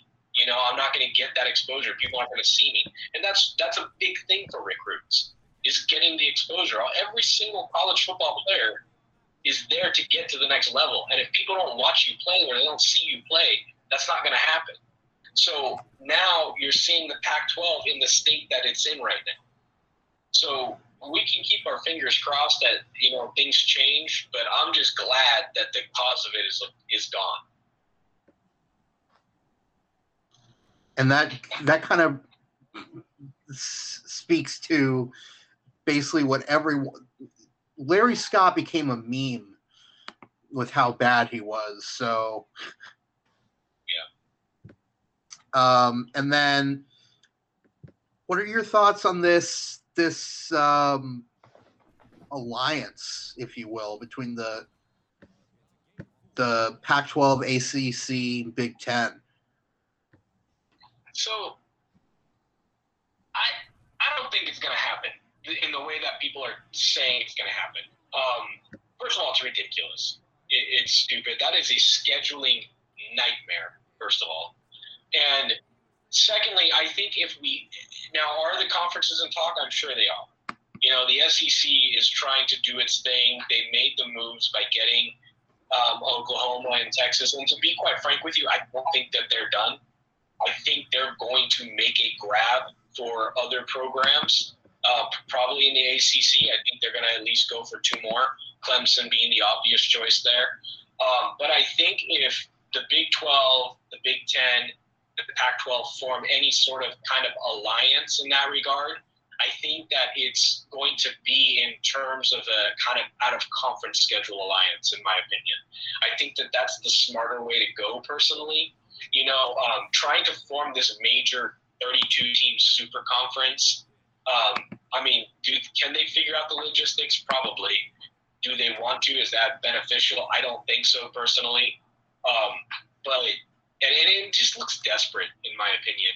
Um, you know, you the, the fact remains, and I've said this for years, is that the SEC is a top heavy conference that people, you know, the only reason that they're kind of getting their way is not from sheer power. They've got Bama, and that's about it. They've got LSU, they've got Florida, they got Georgia, but these are teams that kind of fizzle out as the year goes on that we've seen. I mean, unless LSU took a complete dump in from going their national year, their national title year, to what the disaster they were the year after. Um, so you know, it's like the only real perennial power of that conference is Bama, and then maybe Georgia. Florida kind of flares up every so often. Tennessee's a dumpster fire. It has been for God knows how long. Um, you know, you're looking at Vanderbilt, that honest to God, I forget is even in the conference every so often. There's Ole Miss, there's Mississippi State. You know, these these are not perennial powers. And just because you're in the SEC and you go beat up on the ITT Techs and the University of Phoenix on the out of in your out of conference schedule, that doesn't mean anything to everybody else. The perception they're getting of being super, a, a superpower is what the media is allowing it to be. And I think that that's just the truth of the matter. You know, adding Texas, I mean, everyone's talking about Texas, and it's like, what are we going to do? We're going to watch Texas fight Arkansas for that fourth win of the year every year, and that's supposed to bring in some major ratings. You know, Oklahoma, again, another one. You know, they're great in the beginning, they kind of fizzle out at the end. I blame their offense. You know, they've, they've got an offense that just beats the hell out of their players over the years but you know, I mean, over the course of the weeks. But I mean, you know, I think that if, if, if again, outsider looking in, I am not a professional sports analyst. I'm not a financial advisor. If I'm looking on the outside, the move looks desperate, and I think it only serves to validate what the SEC thinks of itself. You know, and that's just that. That's my opinion on it. Um, I, I mean, you can take that for what it's worth, but that's my two cents on it. All right. Do you guys have any questions? I mean, hmm. so if you're trying to take ACC teams, at least kind of help out with the Pac-12, you know, uh, we know Clemson was a suggestion. What other team would catch your eye that you think would actually be able to benefit that conference? The only one that makes actual sense to me would probably be Florida State in my opinion. And I, the reason is I think it it expands that Florida market for the SEC. It's got that blue blood name. It's got that money. It's got that tradition. And I think that those are things that the SEC kind of holds important. So if the top two targets in that conference, in my opinion, are Florida State and Clemson. Yeah, and then I, I think you're loved. Uh, yeah, I, yeah. I was thinking about that question. I'm like, I mean, historically, bringing Georgia Tech in to have that Georgia Georgia Tech rivalry from a historical standpoint, because I think Georgia Tech used to be in the SEC. They were a long time ago. Yeah, so I don't know. That's the only other like if if the, a consolation prize that they can't pry one of the others out. I mean, I I think the only advantage to bringing in Georgia Tech is just for that rivalry reason, but they don't really bring much else to the conference. Um, I mean, really, the only benefit is just uh, Georgia and Georgia Tech save one out of conference game each year. Uh, you know, Florida State, that saves uh, that saves an out of conference game each year, and like Matthew mentioned, it's it, they it's actually a net positive for the the conference. And then same thing with adding Clemson because their main rival is South Carolina, which is in the SEC. So that's saving an out of conference game as well. Um, I think they they play every year. Yeah. I think so. I do. So- Uh, yeah, the the rivalry game. So yeah. So when you're when you're limited, the SEC when you're limited to three out of conference games each year, um, you know, having one predetermined for you is kind of a downer. Um, so if you're able to free that up, I mean that's good business. You can use that on someone else, but you know it only makes sense if they're actually going to add to the conference as a whole. Yeah, I think building on current markets would probably serve them best. You know, um, I think, like I said, building on that Florida market. You know, you know, looking at the Gators, they, you know, they like I said, they kind of fizzle up and down. You know, it's uh, think of it like a you know like shaking up a soda. You know, it kind of that's how I that's how I see Florida. They kind of like fizzle up and make a lot of noise, and then they just kind of die down when you ignore them. Um, and then there's um, you know, and then I think by bringing in Clemson, you're really kind of just solidifying the hold in that South Carolina market. And granted, I, I mean, I say South Carolina market. I don't know if that's even a legitimate market or not, but I think that looking, taking control of that state, you know what I mean? Is I think just by adding Florida State and adding uh, Clemson, you're really, really solidifying the foothold in that area. It is what I mean. Florida's a recruiting hotbed. You know, it, it makes complete sense for them to want to get to get into that. They had Texas A&M, which was the door for the SEC to really get into Texas. Now they've really taken it by by adding in the Longhorns, and then they got Oklahoma, which is just I mean that Red River rivalry is just such a big deal to them. But that's another that really helps solidify that Texas market too, because Oklahoma really pulls a lot of kids from them. So, I mean, strategically, it makes a lot of sense. It really does. But you know, who knows what they've got up their sleeve? They claim they're done. I doubt it. But um, I don't think the super, you know, kind of going back to the super conference thing. I don't think that that's going to happen. I think if anything, I mean, the the Big Ten already requires you know conferences to schedule out of. You're not allowed to schedule um, anybody outside of FBS for, out of conference games. I know the PAC follows that too. The Big 12, I don't think so. But um, so you've already kind of seen that. But I think that what it would do to kind of keep that money within those three conferences rather than going and scheduling the SEC out of conference, I think you're going to see a lot more of those uh, Florida, I mean, those uh, Ohio State and Oregon matchups. I think you're going to see Washington and Michigan kind of take each other on. That's what I think is what, what we're going to end up kind of settling on in my opinion. Sorry, guys, drop the keys. Um, and then, do you have any other, I don't know, takes on the rest of the country?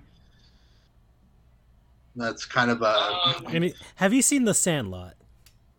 have I seen the Sandlot? Yes. What millennial hasn't? Oh, oh, well, what a perfect introduction to this. So, let me ask you this: Do you like movies about young fire in the hearts and passion and love of the sports and camaraderie of friendship, or do you like old antiquated men trying to get back in their life because they missed their first opportunity? Because there's a man named Francisco who would like to tell you about his snorefest interest in movies because he's never seen a Sandlot. So are you talking like Sandlot versus like Field of Dreams type of thing? Uh, yeah, well, yeah. Unfortunately, I never thought we had to come to this. A civil war breaks out. Pick, You uh, know. I want. I, I, if I had to pick, I want the the Sandlot, the Mighty Ducks. Um, you know, uh, I mean, maybe Angels in the Outfield. You're Um, fired, Francisco. I mean, hey, Field of Dreams, it's got its place, you know. Um, I, I, I don't hate them, but I you know for my childhood, that that that speaks to me more. Well, like Francisco never saw it. Sorry, guys. I was playing. I, was, I you know watching Power Rangers, Ninja Turtles, playing Sonic. We were 3 on the Sega too! Genesis. I just, I You're just, like a year older than me, and I still saw it. you know, I saw Mighty Ducks. Okay, I saw Angels in the Outfield. I saw Space Jam. All right. One right does not absolve 20 wrongs. Who taught you this illogical thinking? You know, you're that guy who says, "Oh yeah, you know, Rudy's a great college football movie," and then you forget all the the greatest college football movie of all time. Wh- which one is that one? I was about to say it was Varsity Blues, but it's not. I will bring that up in a second. I'm just giving examples here of what we talk about. Eh, I'm not I really into Rudy. I mean, I've seen it, but I'm not really into Rudy. It's the Water Boy. How have you not? Oh my! understand? I've seen the Water Boy. Okay, come on, man. Jesus, I you saw- were willing to watch. I was waiting for you. Good dude, I watched the Rob Schneider Benchwarmers movie. How am I not gonna? I know, but that is not Water Boy capability. Would you say Forrest Gump is a college football movie? Because then, if we are going to encompass it, feel good family connections. Yeah. That, that that'll keep me up at night as I think about it. Yeah, uh, yeah, n- n- no, not really. I mean, it's just what brief, very brief moment of the movie. You know, He just he just kept running. I mean, because you could say Forrest Gump was a war movie at the same time. You know, you could say that too. Wait, have you seen? Since we're on football topics, yeah, this brings history. Have you seen the Little Giants? No. Ah, God, just This is awful. damn it! I, I like the one where the the guy from Syracuse, th- that one. I like that one where he wins the Heisman Trophy and all that stuff. I like that one. It's historical. Little- it's you know. Little Giants is the football equivalent of the Sandlot to a degree. I Oh, always remember the God. stick-up scene. I've seen like Hey. Mike. No, no one's gonna. I was gonna do a hot take and someone was gonna not the 13 year old insert your old friend, but that's rude. But no, like Mike doesn't count. We've been I've we've been Bud. hammering we've been hammering on Francisco all episode because of his lack of seeing. He he is. We have a segment called Uncultured Swine, which is usually dedicated to us learning about sports and things outside of the United States. But for this episode, Francisco is the uncultured swine. Have you seen varsity? Have you seen Varsity Blues? The replacements. Have you seen the replacements? I don't I've care seen the about Varsity replacements. Blues. I've seen that. Okay, good because you know Shane Falco is an American hero. Don't Wait, hold forget- on. Matthew has a question, guys. Sorry, Matt. Well, I, I haven't heard anybody talk about Remember the Titans. Please tell me we. I have seen that. Please, Yeah. yes, I have seen that. Okay. Listen, You don't listen. have to kill me. Just as much as the sun rises in the east and sets in the west, we we see Remember the Titans. I would hope so, at least on my end. I've seen it as well. Okay. Where's This that is, one? like, terrible. Wasn't there one with like Samuel Jackson as a coach? I've seen that one. Coach Carter, right? Uh, Coach Carter, yeah, I've seen that. not crazy about. How do we feel about any given Sunday? The I one think with the. Rock with uh when he's like the, the you know the juvenile detention warden Yeah. or whatever. I've seen that one. We, Francisco's favorite football movie is The Blind Side. I've seen The you go. Blind Side. Fucking trash movie. I mean, How does Sandra Bullock even win an Oscar? Well, it depends on which longest yard.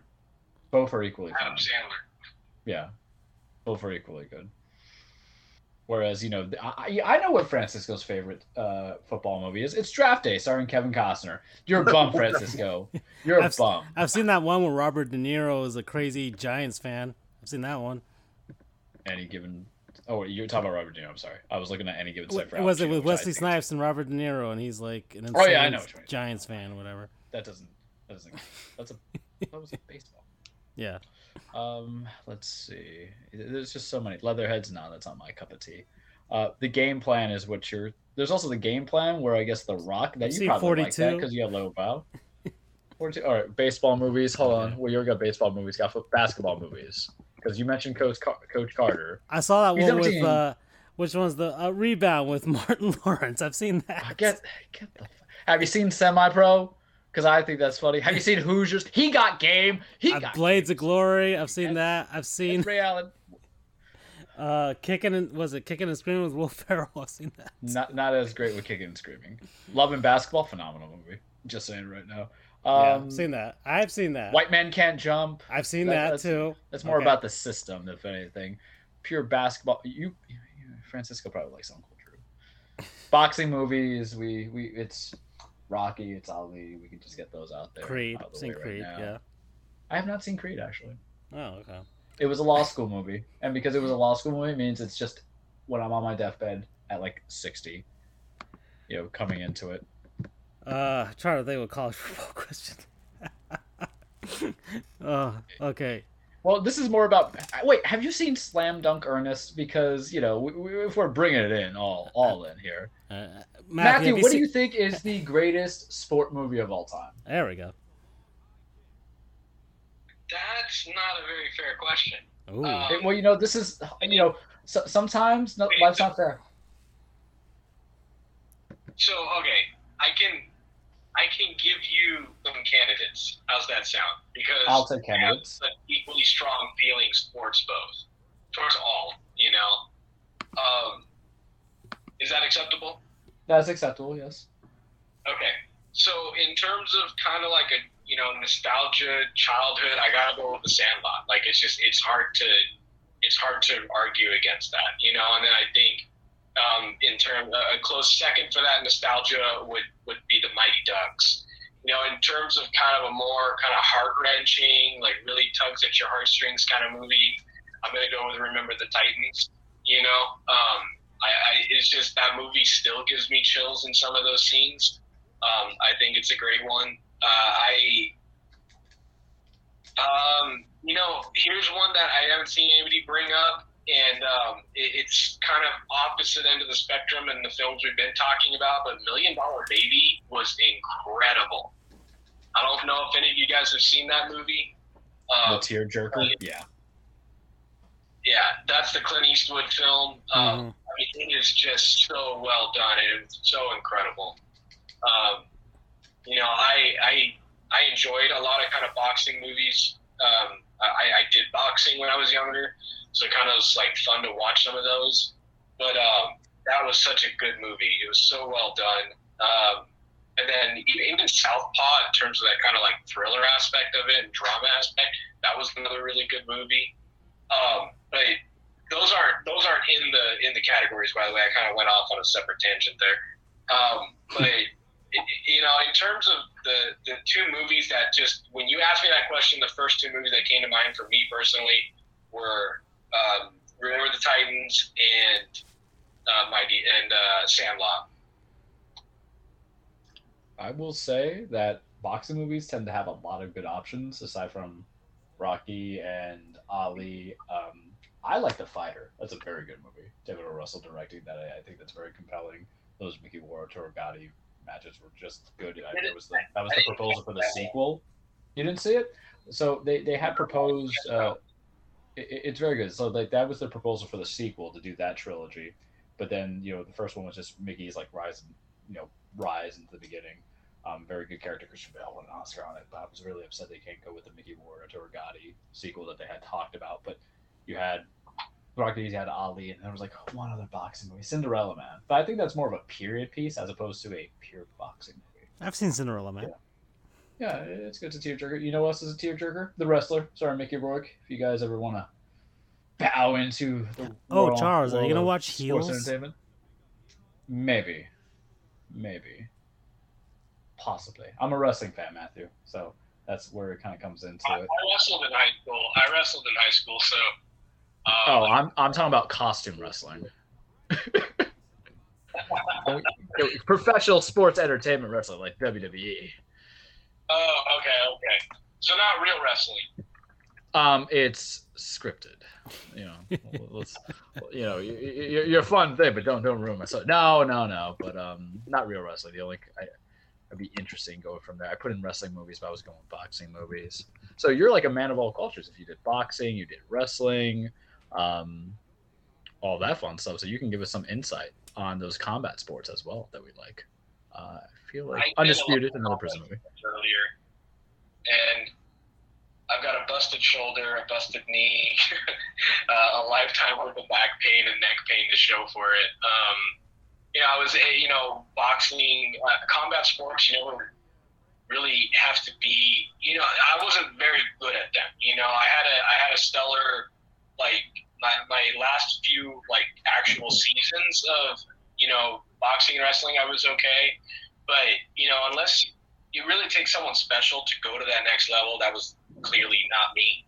Uh, but I enjoyed the process. I enjoyed the training. I enjoyed, um, you know, I enjoyed the, the the feel of it. You know, just the you know, I mean, everything down to the the smell of the weight room, the smell of the the mats, the competition, uh, the sportsmanship. You know, every combat sports is it's got a real different culture from the rest of of sports. You know, you, you get really personal with your opponents on so many levels, and um, you know, so it's uh, it's hard to unless you really have a deep seated hate for somebody, it's really hard to walk away from a match hating your opponent. Do you still follow it professionally as well? You're interested in what they're doing, the modern day stuff, or is this kind of more like a pastime thing for you at this point?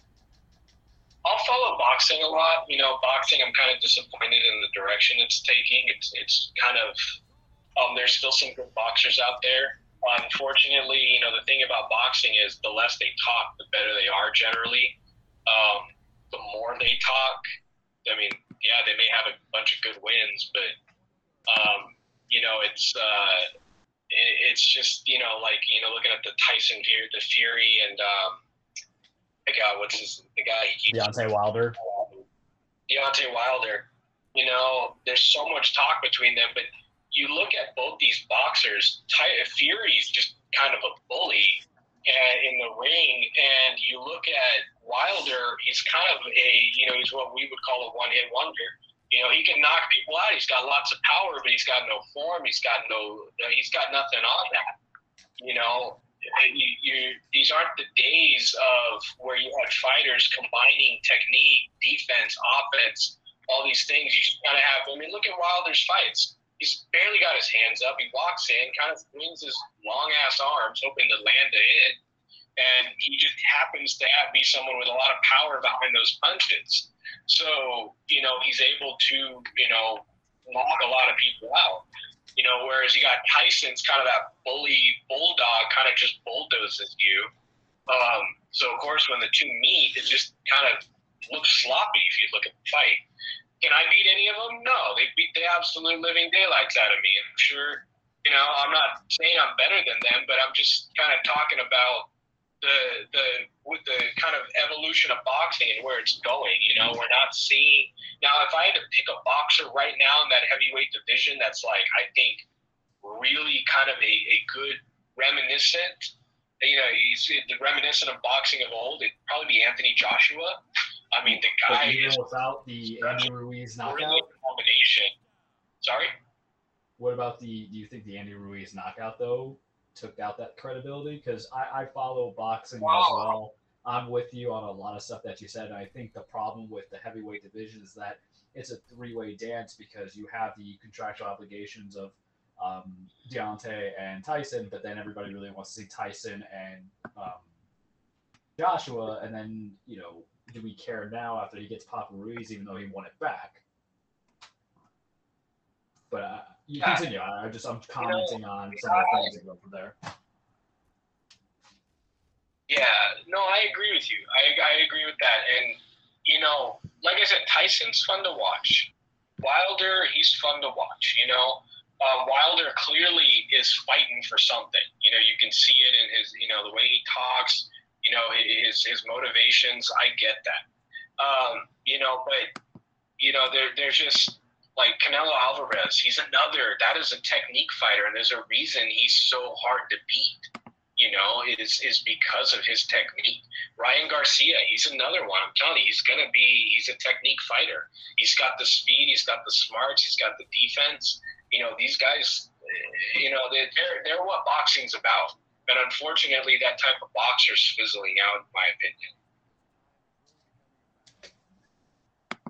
Well, guys, uh, Matthew's got to run, but Matthew, this was a very wide ranging uh, interview from college football to the inadequacy of Francisco's viewing habits to wrestling and boxing. So, you know, you're a you're a renaissance man when it comes to sports. I appreciate that, but I don't think I'm very good at it. I was entertained. So we were all entertained. So we appreciate you coming on. Uh, we'll let you go, but thank you again for coming on. Um, we'll talk to you soon. Thanks for having me, and uh, you know, look forward to talking to you guys again sometime in the future. You got it. take care. Charge on. Charge on to good. my friend. We'll see. Have a good one, guys. All right, good night. okay. Side, That side was note: great. Raging Bull's the other boxing movie I was trying to reference, but my brain was going. Short Jake down. LaMotta's story. Yeah. Oh, that was fun, Andrew. Yeah, that was really fun. Especially towards the end, man. That was some actual boxing talk on the show, everybody. Yeah, if Charles wants to get get some boxing and need somebody to s- a soundboard, man. Bring bring Matthew back on, Andrew. Charles wants to do some Yeah. some. Yeah, I didn't realize It's that like he when knew we bring about Doug for some of that F one stuff, you know. Yeah, I, I like boxing. I, I used to also like the UFC fights, but they've changed so much, you know. And you, if you we only did a show during the Canelo Alvarez Triple G stuff, rigged. Um, coming into it, but I like combat sports. It's only natural that person could like professional wrestling and then have some attraction to boxing or MMA combating. Mm. Okay, guys, I, I do want to get to this because these are the last the last two little segments that I'll be doing for the season. I just want to get them out of the way because there's something interesting about them. And back to play, remember, forget. It was Glenn Davis, right? But not Glenn Big Baby Davis of uh, former. Was it? Uh, was with uh, what? The Celtics, right? Yeah, he was with the Celtics and the Magic. And the Magic. There we go. So it's Glenn Davis, but not Glenn Big Baby Davis. It- he was a baseball player, first baseman. He's from Florida, from Jacksonville, Florida. Played at the State College of Florida, Man- Manatee, Sarasota. Also went to Georgia as well. Transferred over there. Was drafted in 1981, fifth overall pick, and uh, played for the Houston Astros and the Baltimore Orioles. Played 1,015 games, 965 hits, 190 home runs, 259 average. He is currently the CEO of Cascade Group, making hotels in the South. This man's got money. All right, did some stuff after his career, a lot of good stuff. Right, he's the he's a, Columbus, Georgia city councilman. He also started a uh, a home for disadvantaged children. Uh, so he's got that going. All right, some of his charity work there, and he also uh, towards the end of his playing career, he couldn't make it in Major League Baseball. Went on over to Japan. Went on over to Japan and played for the Hanshin Tigers. So that's that's the other. That's my uncultured swine. Aside from me, you know, not watching the Sandlot guys, but uncultured swine. So the Hanshin Tigers. They play at the uh, Nippon Professional Baseball League out in Japan. They were. This is an old team, guys. It's an old old team. They were started back in 1935. Played in the NPBL since its inception in 1950. They've only got.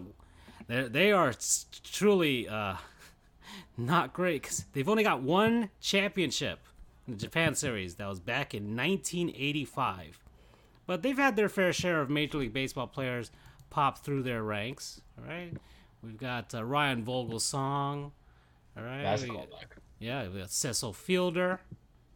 Okay, we've got what other names do we recognize here? Eddie Perez.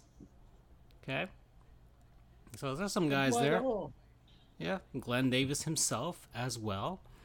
So that that's they uh, but they they they play out in the Hanshin Koshien Stadium in Nisho, Nishinomiya in Japan. That was opened back in 1924. That seats 80,000 people, guys. An 80,000 seat baseball stadium. It was built primarily for the high school baseball championships in Japan. If you guys don't know, high school baseball is basically like college football here. That's how crazy Japan goes over high school baseball championships. So that, that those championship games, those those tournament games are so important that they if the Hanshin Tigers have a home game they will move their home games in order to make room for the high school kids. That's how big it is. It was Jeez. yeah, the design of the stadium was influenced by the Polo Grounds, although it's not shaped like the Polo Grounds, but I guess uh, the grandstand and some of the stuff is uh, inspired by the Polo Grounds back in New York, by the New York Giants' home. It is also the host of the Koshien Bowl, which is Japan's college football national championship game. Yes, Andrew, col- there is college football played in Japan. I knew that. Oh, well, now you know again. Because I didn't know that. I didn't know that. Yeah, apparently they, they have American style football in Japan. And Babe Ruth also played an exhibition game there in 1934, and they've got like a big plaque memorial there to to to mark that occasion.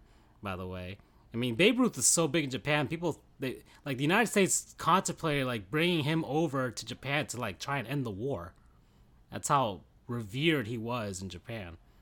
So, uh, and uh, so I, I had mentioned before that the the, the Hanshin Tigers had only won one championship, and well, much like other teams that are ancient and haven't have, haven't been that successful in a long time, you know, yeah, you, something's got to be something supernatural has to have happened, right, guys? Like the Cubs with the Billy Goat, the Red Sox with Babe Ruth. Well, the Hanshin Tigers have the curse of the Colonel. So in 1985, after they won, the fans were celebrating by having people who looked like some of the players, the Tigers players, jump into the Dotonobori Canal. And according to legend, because none of the fans resembled the American first baseman Randy Bass, fans grabbed a life-size statue of the KFC Colonel Sanders and threw it into the river. I feel like these are my people. So uh, Bass apparently had a beard that kind of resembled the Colonel, and of course he's not Japanese, so that's what they went with. And then the Tigers have been not really. I mean, they've had some okay seasons. They've made a couple more Japan Series finals, but they haven't won since, and they haven't had a pennant win. Uh, they so people thought that Colonel Sanders had cursed the team. In 2003, they made it back to the Japan Series, and the KFC outlets in the nearby cities of Kobe and Osaka moved all of their Colonel Sanders statues inside of their stores until the series was over to protect them from Tigers fans. And uh, well, uh, eventually, the in 2009, they found the ha- the top half of the original Colonel Sanders Colonel Sanders statue that was thrown out there. They and, and um, then they found the second half of it, and they put it back together. Okay.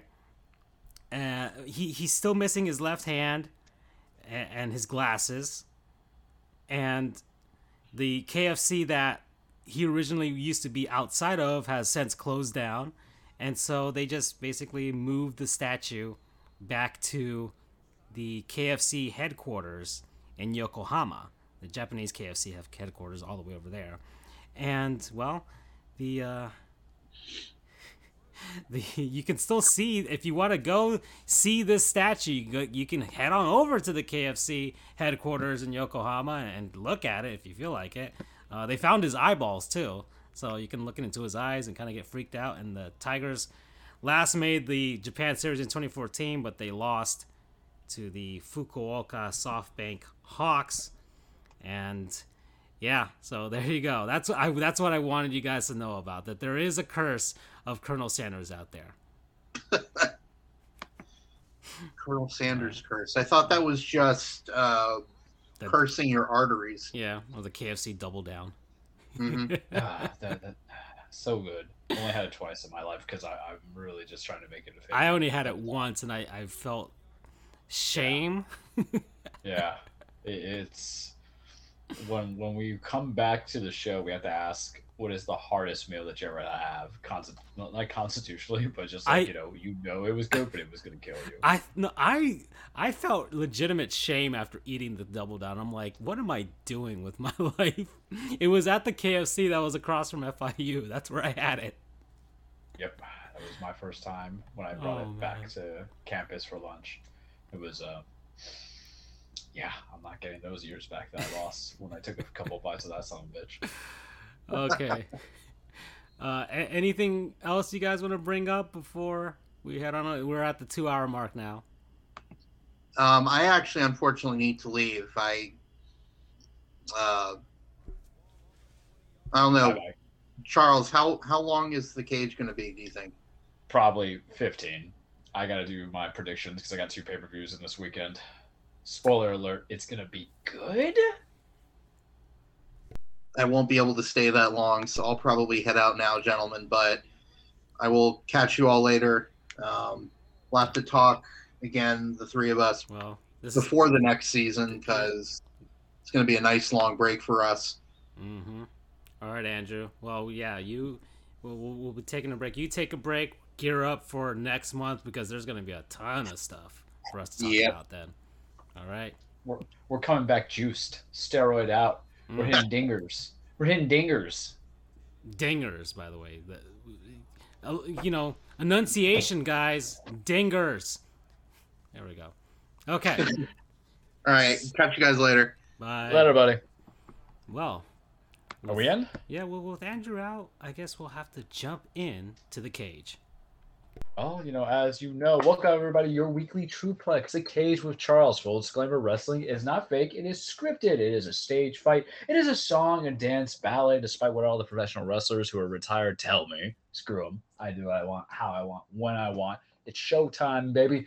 It's about men and women chasing championships, beating the holy hell out of each other, establishing their legacies, building friendships, and it's also pay-per-view weekend. There's a whole lot of stuff going on. There's too much wrestling, Francisco. Too much wrestling, ladies and gentlemen, out Hmm. there listening to my hyping.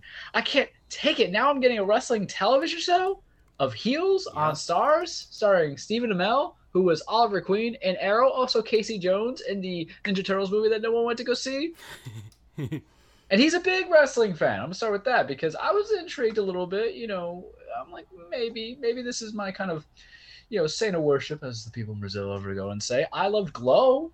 I only watched the Yep. first season of it. There's season two and three, but now that I knew that was and it canceled man by. Netflix, I have like no Got intent to see. Canceled. That show was It- it- good. yeah, it, it combined two, three things really that I love: the the drama. 80s, Yeah. wrestling, Alison Brie. It Yeah. was a win-win-win for me. A trifecta, the Come on, holy and Betty Gilpin too. I didn't know who she was until I saw her. So we're gonna include her too. Hell, we're gonna include every female cast character on. And you know, there's been some pro wrestlers on the too. Chavo Guerrero was um Yeah, Marc Maron too. Teaching the He stunts. Marc Maron. Love me. Marc Maron was like my my spirit animal in that in that show. Aside from hitting on his daughter, that was creepy at the end of the first season. Uh, they had John Mor- uh, John Morrison on there, um, who is on, you know, the WWE for Raw right now for Ms. Morrison. So we love him. He he was there for a segment of it when he was training the girls. I liked Glow a lot, but you know, sometimes what happens is you get caught up in life and you can't follow everything despite the fact Hmm. that you want to. It, it just happens to the best of us. It happens to the worst of us. It's okay. But now we got heels going on Starz with, you know, Mr. Beautiful Stephen Amell on top of probably a few other people. They have CM Punk, Phil Brooks, former wrestler who's probably debuting on Dynamite or Rampage this week. Probably Rampage because they're in Chicago. But there's so much wrestling. There's, you know, you know, uh, the Bagel Bites commercial. Pizza in the morning, pizza in the evening, pizza at supper time. you got pizza anytime. That's really how it feels about wrestling. I got Raw on a Monday. I got NXT on a Tuesday. I got Wednesday Night Dynamite from AEW then. I got Friday Night SmackDown. Now I have Friday uh, Night Rampage for AEW because they have their hour long special. And that's where I'll start with because WWE is going to take a minute. Rampage had its world premiere in Pittsburgh on Friday. They had three matches set out. They had Christian Cage going against Kenny Omega for the Impact Heavyweight Championship, not the AEW Championship, but the Impact Championship. They had Britt Baker going against um, Red Velvet, defending the AEW Women's Championship. And then they had another match, and I honestly forgot what the other one was because you could only expect me to track so long. But if I didn't remember it, it probably wasn't anything of grand importance. And what are they doing as the gotcha? So, backstory what's AEW doing? They're not putting Kenny Omega and Hangman Page on All Out. They're going to save that for a later date. The rumor mill is that Hangman want to go be with his pregnant wife for a bit. Understandable. It's fine. I don't know. Whatever. I, I'm not controlling it. I like Adam Hangman Page. Congrats if that's the case of it with your wife. Just take a break. I don't know if you're interested. I don't know. I just don't know.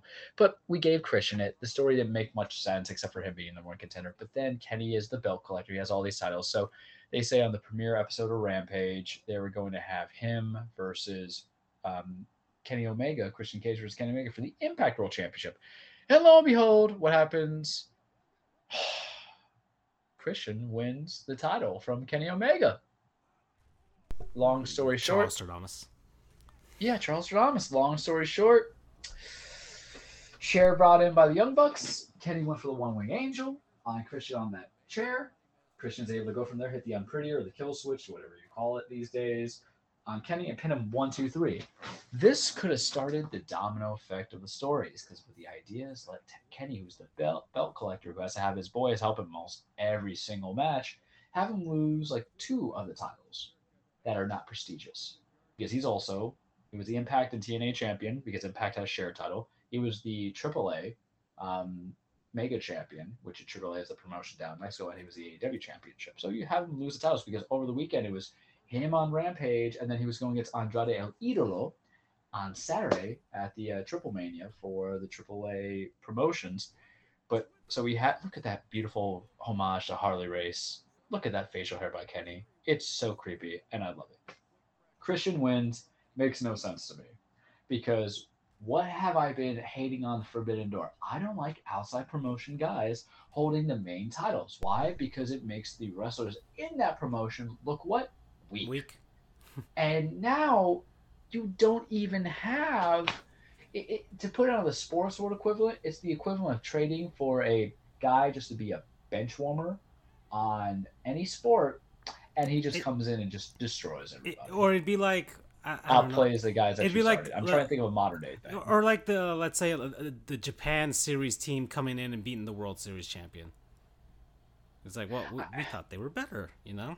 Yeah, yeah, we, we can go with that It's like- comparison. I have like a I more know, I can't think of a better one of someone that. losing their position battle. I know what it is. It's essentially, you know, it's it's basically It's Ryan Steve from Minecraft beating everybody in Smash. No. It's Ryan Fitzpatrick being traded over from out of nowhere and just taking the top position out of your team. Tua.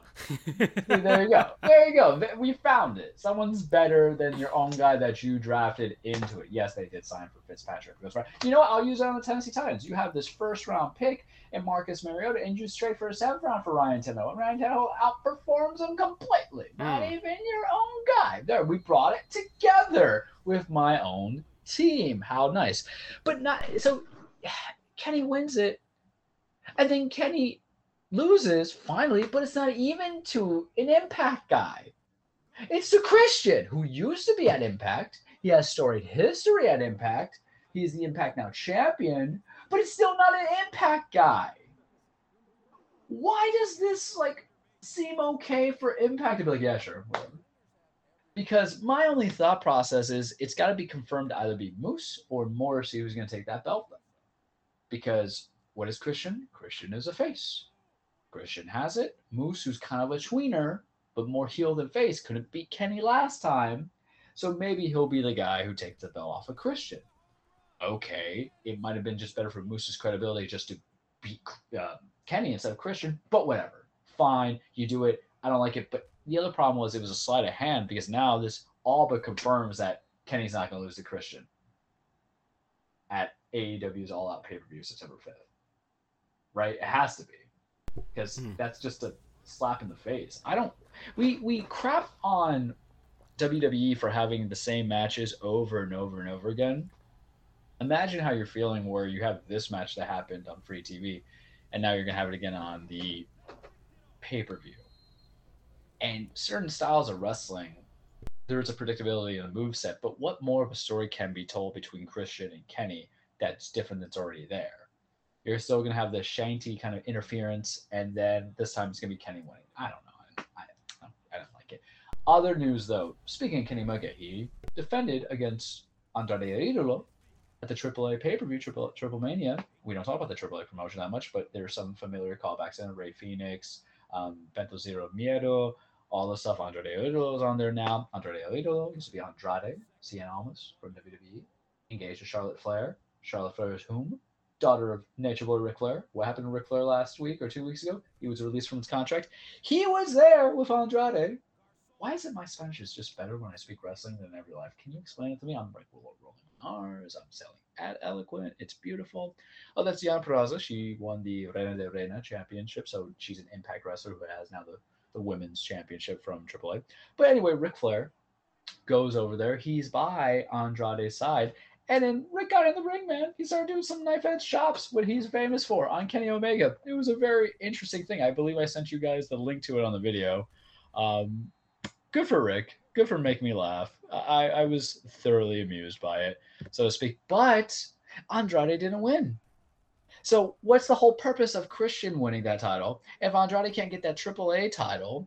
So he's going to hold on. Kenny's going to hold on to that belt until when? And it is rumored from the dirt sheets. And when I say dirt sheets, it means from the people in the wrestling business who, you know, are just saying XYZ certain things, and you never get any confirmation that comes out of it. And it's really just speculation. Really, it's just basically like, you know, politics and sports. Everybody thinks they know everything, but they have no inside sources. Look at that. Sorry, Dave Meltzer. It's true. Sorry, Bryan Alvarez. You know, I like Bryan. Bryan's okay. Um, so what was the purpose of that? And they're saying that AEW had requested AAA not to have Kenny drop the title yet. But I don't know what it all means because the AAA title is hardly defended in AEW. It's hardly defended on Dynamite. I think it's only been defended twice. Once against Rey Fenix, I believe, and then once against Laredo Kid, making me really work into my brain for the two years that they've been around. And it came to meh kind of matches, in my opinion. I, I, I think Kenny only meshes well with certain people. Every wrestler meshes well with certain people. Not everybody could be him versus Okada. But whatever. I mean, we'll see what happens. AEW All Out, September 5th. We will be off for vacation or for our season finale for a while off season. Um, you already know some of the matches that are going on there. As I commented on it, it will be Kenny and Christian. I don't know all the other matches going on. I'm thinking Britt Baker versus um, what's her name? Of course, uh, Thunder Rosa. I don't know what they're doing with the tag titles for the Young Bucks. Maybe they'll have them go against Lucha Bros. We know we're gonna have Pac v Neville. That should be good. I'm gonna be about that. But they both kind of need the one that's the hard part. Miro been excellent as a redeemer. Miro, follow us on Twitter. I follow you on Twitter. To be Miro, follow him on Twitter. Get to know what big badasses look like because that's him. New Japan, man, I'm glad I, I could not have kept my promise to join the show because I gotta give my shout outs to everybody before we get to the SummerSlam predictions. New Japan resurgence happened. Dave Finlay, uh, versus Jay White, never open weight championship. Jay White won. Biggest thing to take from New Japan is two things. One, guess who's back? Back again. Will Ospreay. He was the former IWGP World Heavyweight Champion. He was the first one to win that big old ugly belt off of Kota Ibushi when Kota was given that title. He's back. He says he's clear to wrestle. I doubt it because he's not competing in the G1 Climax tournament, which is what that big old, you know, think, think of the cell games or think of the world martial arts stuff from DBZ where everybody go against each other. We can't say maybe we can say it's like the Dark Tournament for Yu Hakusho. That's right. We're going callbacks here, baby. Callbacks.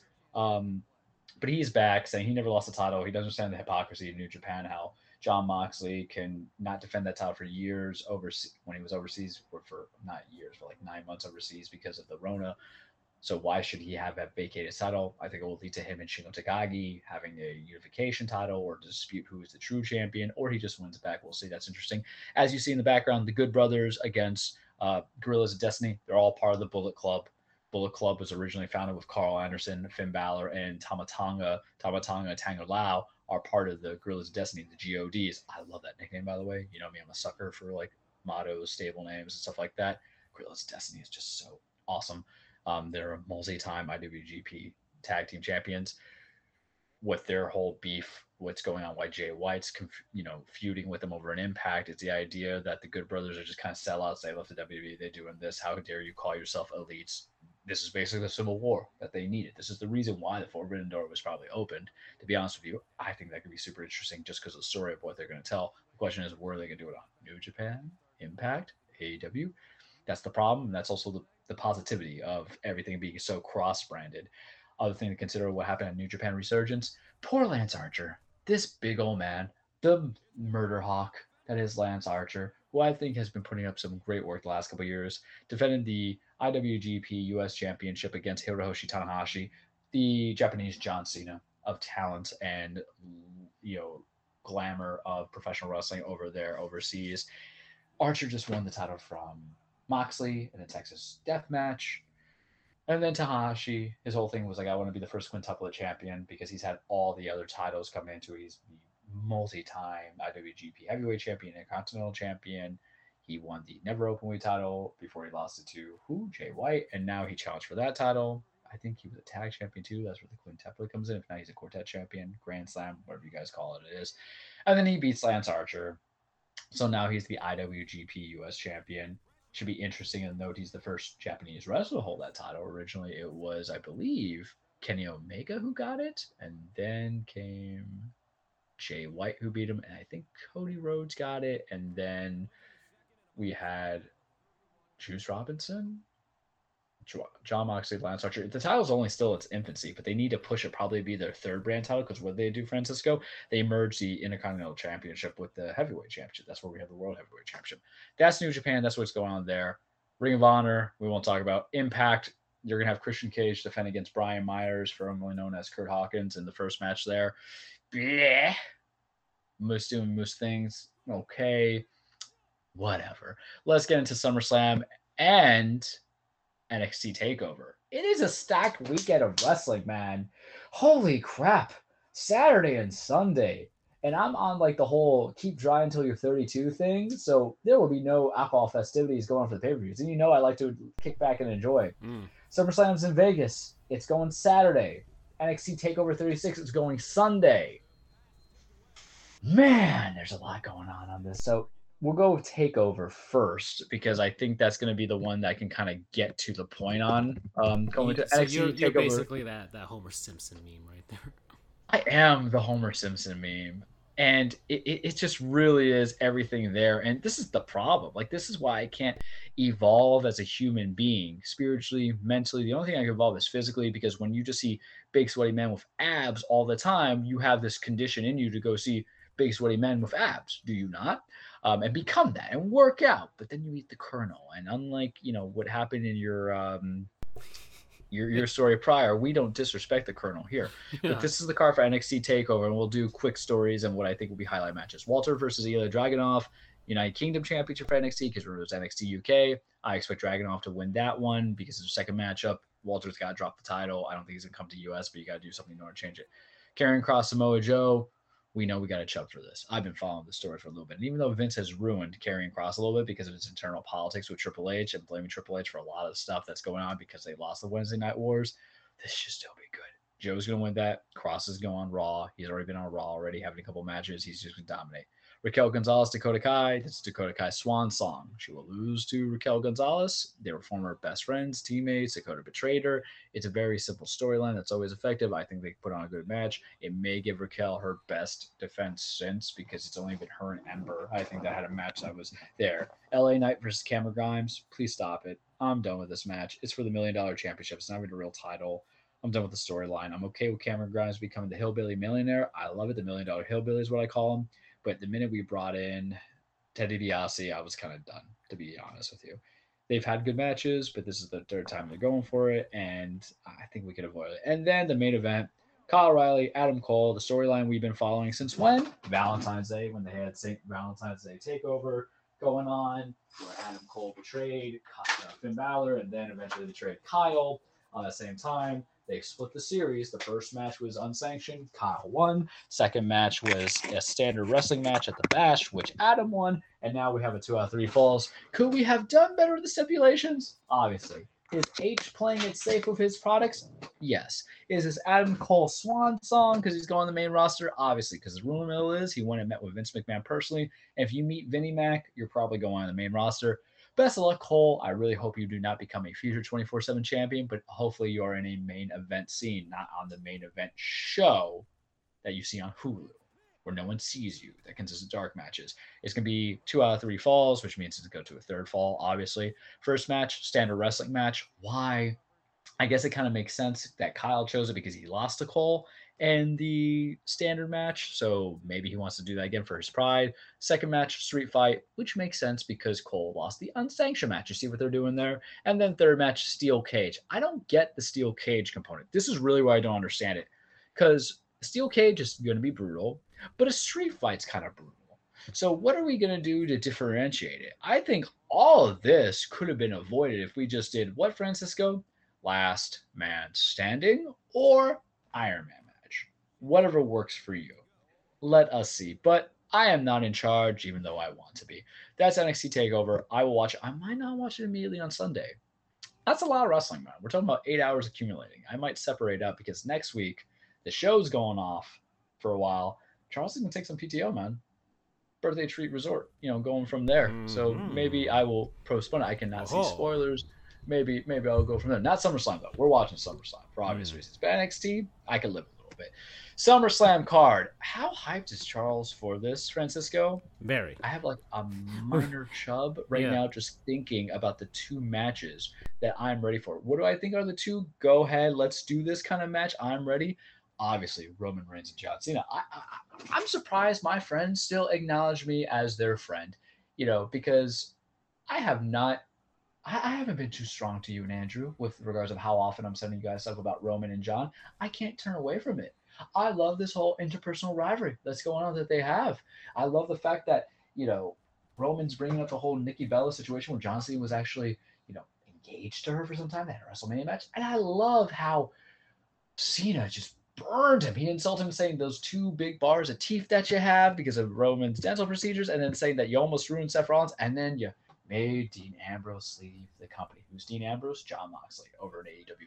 It cuts so deep because wrestling is what Francisco a soap hmm. opera, and boy, Damn it, they we took are my jobs. They took Yeah. Sure. we're, we're, we're getting an all my children out of Yeah. this. We're getting a that general South Park hospital. episode taught me a lot. Exactly. That was your education into it. We it is a connection to the feel. What is this really about? It's about is he going to break Flair's record? You saw that. You're going to him telling Roman that you are going to be nothing. Your legacy is going to be a trivia question of who broke Ric Flair's record or who did John Cena beat to break to break Ric Flair's record as Roman Reigns. I was like, oh, it's so good, so good.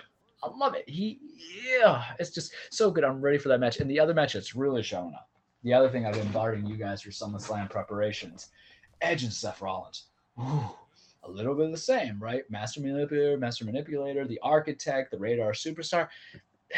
Seth Rollins as the drip king needs free chiropractic sessions for carrying the year of the pandemic. His feud with Kevin Owens was good, in my opinion. His feud with Rey Mysterio, he put Rey and Dominik Mysterio to be more than boring, even though the matches were in between and him trying to gouge everybody's eyes out in between. But he put up a show a year ago with Dominik at SummerSlam. He carried Dominik. He's had other stuff. He disappeared. He put over Cesaro, Cesaro on WrestleMania in a fantastic match that could have been longer. And then, you know, Vince just ruined Cesaro's push. Don't get me started. I'm so upset, Francisco. I could cry about that. Side note, Shinsuke Nakamura is now Intercontinental Champion. That happened on SmackDown. No longer be Cesaro. I don't know what's gonna happen. That just saddens me. But I think their match is gonna be good. But let's let's down the match card. Oh, but here's the problem. Because we live in a pandemic world, there might not be one of the other matches of the night. That might be a highlight happening. There is rumors that Bianca Belair and Sasha Banks, the rematch from the WrestleMania, that was a main event for part one. This is going to be their rematch coming into it for the SmackDown Women's Championship. Is not going to possibly be on because due to unforeseen circumstances, which screams what to me? The Rona, right? That's all I think about every time. I don't even believe people are injured anymore. I just believe if people are held off from the match, then it's probably because of those precautionary procedures. But let's go through the list. Recommendations. We'll save um, the two ones I'm interested in to last. Nikki Ash, almost superhero. Charlotte Flair, Rhea Ripley, Raw's Women's Championship triple threat match. Who wins that? Nikki does. I think this is a match that kind of puts over solidify. Why does Vince want to have Nikki win? Merchandise, baby. Merchandise. It's not just 31 year old men about to become 32, harboring onto the days when life was simple, when they're eight years old and enjoying wrestling and playing with their toys after school. There are current children out there. Mm. What do you want to do? You want to move the Nikki superhero action figure. Yeah, you want to move the that's- Nikki almost superhero Yeah, shirt. I've seen the toy owls. I've seen the WWE toys. They're there. Yeah, look, Right? I will die one day. Those kids are younger. They're still in it, man. You know, you Mm. want to get the little basham buddies. You want to get the title belts. It is a pure ploy, but hey, She's been losing the last couple Get of Raws. Charles she did mustache, beat too. Charlotte. Get a Charles mustache too. My God, could you picture me as an action figure with the mustache? I would lose it. Charles with detachable mustache. I swear, and- and if they have an action figure setting ever, I will try and make one. It's done. It'll be beautiful. If there- But- I'm gonna look. I'm gonna look at that over the break. Maybe, maybe there is. I, I would be so happy. It'd be great. Um, I predict Nikki wins. WWE Championship, Bobby Lashley, Goldberg. Put it as the first match of the night. The crowd still loves Goldberg. Still get hot, and I will get hot just seeing that beautiful chocolate Adonis that is Bobby Lashley killing Goldberg. It would be great. I will enjoy because it's going to be Bobby and Brock. If this was Bobby and Brock, I, buddy, I would have to get like you know screen cleaner right now because I've been pushing for Bobby Lashley versus Brock Lesnar, but Brock don't want to come back right now. That's fine. They gave us Goldberg for whatever reason. Fine. Let Bobby win. Do not have Goldberg go on. You you know he's just there as a part timer. I don't think he's gonna be a part time championship. It's not happening. Whatever. But that's what I would do coming into it. Usos versus the Mysterios, con- a continuation for the Money Bank rematch, continuation for the titles. I think this is going to be utilized to kind of have Rey and Dominik Mysterio break up and then have um, Dominik turn heel. Fine, Usos win. We know what the story's going to because I, I have a bigger theory of what's going to happen, but we'll continue that when we return to the show. Sheamus versus Damian Priest. Damian Priest finally getting his reward, I would say, for working with Bad Bunny at WrestleMania. Though I did enjoy that match very much so, but I've also enjoyed Sheamus as champion. Two guys gonna beat each other up. I love me some Damian Priest. Liked in NXT. Liked Ring of Honor when he's Punishment Martinez. Um, just a great name for us, like personally. And I like Sheamus. He's bringing on the second act coming into it. So, who do I have a prediction of? This is where a lot of people say, "Hey, Damian Priest is gonna win." I'm going. I don't think so. I think Sheamus wins it. And I think they continue that feud to the next pay per view because here's the thing: with so many matches going on, some matches have to be lost for time, and I don't think this is going to be a 15 minute spectacle. There are going to be some chicanery that happens that they're going to have that rematch either on Raw or they're going to have that rematch at the next pay per view, which would be what? Extreme Rules, perfect for a blood feud, perfect if you want to build over star, perfect for your guy who's trying to beat somebody and it keeps getting cheaped out because the champion is being a chicken shit yeah, I think sometimes forward thinking. You can't take each case match by match. You have to take it month by month. Drew McIntyre versus Jinder Mahal. I'm not even sick of Drew at this time, man. I just wish they did a better story for Jinder and him because they used to be part of a stable. They're actually like best friends in real life. Jinder attended Drew's wedding. He was his best man, part of that whole groomsman kind of thing. But I think at the cost of having Jinder's guys, Sheer and Venki, or Veer and Shanky lose to Drew all the time. I don't like making stables weak to make a guy look strong in that sense. Not about it. AJ Styles, Omos the current Raw Tag Team Champions versus Randy Orton Riddle. Love it. RK Bro is back. It's emotional. It's like the modern day team. Hell no. I don't know who's gonna win. It's probably gonna be RK Bro, but Vince could also break up RK Bro, and I'm okay with that too. That's gonna help put Riddle over, but I'm gonna enjoy it. Anytime Randy Orton and AJ Styles get in the ring, I'm about it. Anytime Riddle and AJ Styles get in the ring going against each other, I'm about it. Omos is the wild card because he's a big 7 4 man. His wrestling skills are limited, but he's playing his part right and he's growing, he's learning. Alexa Bliss versus Eva Marie. That's a bathroom break, kids. I'm telling you that right now. I don't like Alexa Bliss having the Fiend character now that Bray Wyatt's no longer there. The reason why you want to keep this momentum, though, you have Nikki, who's almost superhero, be the champion, retain her championship, have her go against Alexa Bliss. They used to be um, women's tag team champions together. They was best friends on storylines. It's classic wrestling one on one. It's classic storytelling good versus evil. This evil possessed Blondie versus this, you know, superhero character want to be over here. Good versus evil coming into it. It raises Nikki almost superhero coming up because her initials are ASH, so I'm trying to be proper with it. You have Alexa Bliss turning the dark side people. Maybe she tries to taps into Nikki Cross's dark side because she used to be part of Insanity over in NXT. But she was kind of a wild card, and have Nikki try to resist that change over to the dark side, defend her championship, make sure this evil possessed thing of Alexa Bliss or Lily doesn't win. Forward thinking, right? I'm actually about that storyline. It's different. It's kind of lame. It's kind of hokey, but you know, that's what wrestling kind of is about, though, right? You took my jobs.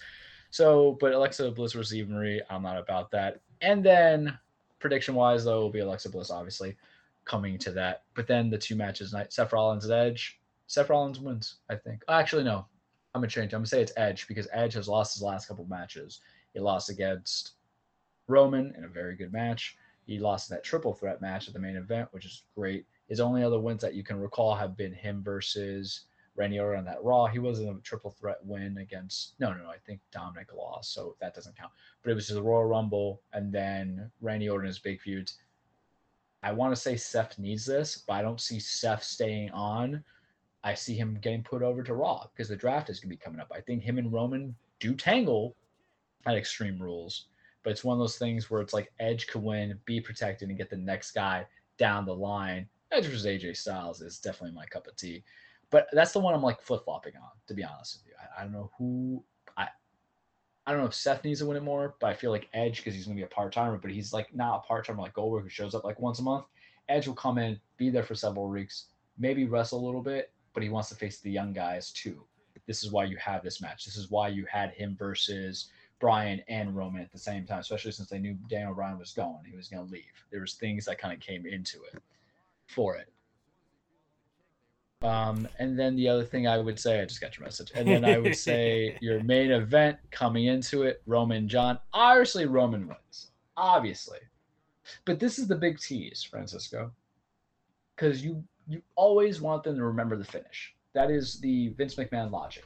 Mm-hmm. Do you have a biggie Money in the Bank cash in after Roman Reigns goes to holy hell, war and back with John Cena? Because it's not going to be an easy win. It's not going to be like Roman's reigning supreme after his match with uh, Cesaro, and he's not even going to be halfway kind of beat up after he did with WrestleMania. Are you going to put Roman going against John Cena's whole legacy and give him this physical war, and he's looking destroyed? And are you gonna have? Hear me out, and this is why I'll leave you kids on too. Are you gonna have Biggie go to try to cash in the Money in the Bank briefcase, and then have the Usos try to interfere? But who is Biggie big with? The New Day. They're part of the same faction. Are you gonna have the New Day stop the Usos from having the cash in happen and get the one, two, three? Oh, because I know I was telling you maybe you have Biggie go and cash in on Bobby. The story is there. He killed Kofi, all that fun stuff. But have we gravitated to a better story? Because what happens is when the draft occurs, you can have New Day, which consists of Biggie, Woods, and Kofi, versus Bloodlines or Roman's Tribe, whatever you want to call it.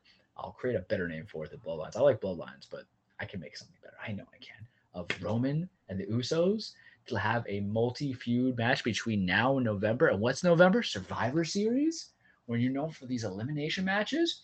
Biggie and Roman have met before in a Survivor Series when it was trios, when it was the Shield versus the New Day, and they decide who was the best of the best. How are you going to put Biggie over? And then you can end their feud perfectly at tables, ladders, and chairs in December. Big picture shit, buddy. It's good shit, as Vince McMahon says. I don't curse off on the show, but I'm quoting. But do you think we get a cash in? I don't think so. But if we do it, we do it like that. And that's all I got for you this week on the cage for our season finale. Oh, we'll we'll see what happens and If I'm Yeah. right, like you have Oh, to next call me month. Charles Stradamus the entire time. oh yeah, next month. Heck, we you could do like a mini episode in between, be like, uh, just like Charles, just be like, I'm right, I'm right, everybody. I know everything about wrestling. because I've been hitting it. And also, you know what makes today even better? Even better as I'm thinking about the sweet Biggie cash in on Roman Reigns with the New Day stopping the Usos from doing it. The Yanks won both games. Oh yeah, I think we're in the wild card. Yep. You guys have uh, tied Boston for that. Was it the yeah the uh, the wild card spot right there? We So- technically have number two. Yep. Yep. So there you go. There's that. Uh, let's see. So we're at the end of the show, but um, there's some things I want to mention. First off, uh, I think a pitcher for the Oakland A's just got hit by a baseball. For that's that really scary looking. Uh, so you know, hopefully he's all right there. Um, so that, that there's that. I wanted to just a little talk. I mean, baseball talk towards the end because kind of got off on the whole uh, I didn't watch the Sandlot thing. Um, I know. Uh, Tankathon. I wanted to mention this. Uh, oh man, we missed. A, there's a lot of stuff we missed. NHL. They got ads on the uniforms now. I don't mind. I really. I- Now that the NBA has done their thing, it's like okay, fine. And the Panthers need as much money as they can get. Yeah, Panthers need as much money as they can get. Please, please. So much money as they can get. Uh, so there's that. Um, uh, Trevor Bauer stuff. You know, That we don't have time. It feels like it keeps getting delayed for me to actually. yeah, delve into it. exactly. To On yeah, professional atmosphere. It's so weird because they just did day two of cross examination, yeah, and maybe it's for the best. Maybe I can't give it from being both a petitioner's attorney and a response attorney because I've been both. Hell, I was that the other week, you know. But um, it's interesting stuff to say the least. And it, some people are like, are these things meant to kind of go and get delayed for like for my evidentiary hearings? Usually we just special set. We know it's gonna be more for an hour, but to do a whole day's worth, so it's got to be intricate and keeping in mind what people need to remember. At, at least in the state of Florida, I can't comment on where he's being alleged uh, fully, but these are civil restraining orders. Right. They don't have criminal penalty Yeah. until there's a violation of it. So civil suits are there's a lower burden proof, and mm-hmm. Sometimes though, if you're found, if the judge does find in a civil matter you to be liable, then the idea is yeah you did it. Even though we have a very historic case of a certain football player who was tried for murder, O.J. Simpson, and wasn't found guilty beyond reasonable doubt, but in a civil matter was found liable for the deaths of his wife. Yeah. And, uh. So it's weird sometimes with the justice system because with them, it doesn't hold to the criminal penalty, and I, I want to see the result is because maybe we can actually go legal on it. But what should the MLB impose as a lifetime ban if someone obtains a civil restraining order for those kind of allegations? Because it's not just battery, but it's sexual battery if it went to a criminal matter. But injunctions are different; they're, they're different, man. You know, Mhm. you have to be found. And I'm just going from Florida, not that law, but with something as heinous to be found, you're not convicted; you're just findings, I guess. But to be found in that civil matter, does that impose a lifetime ban?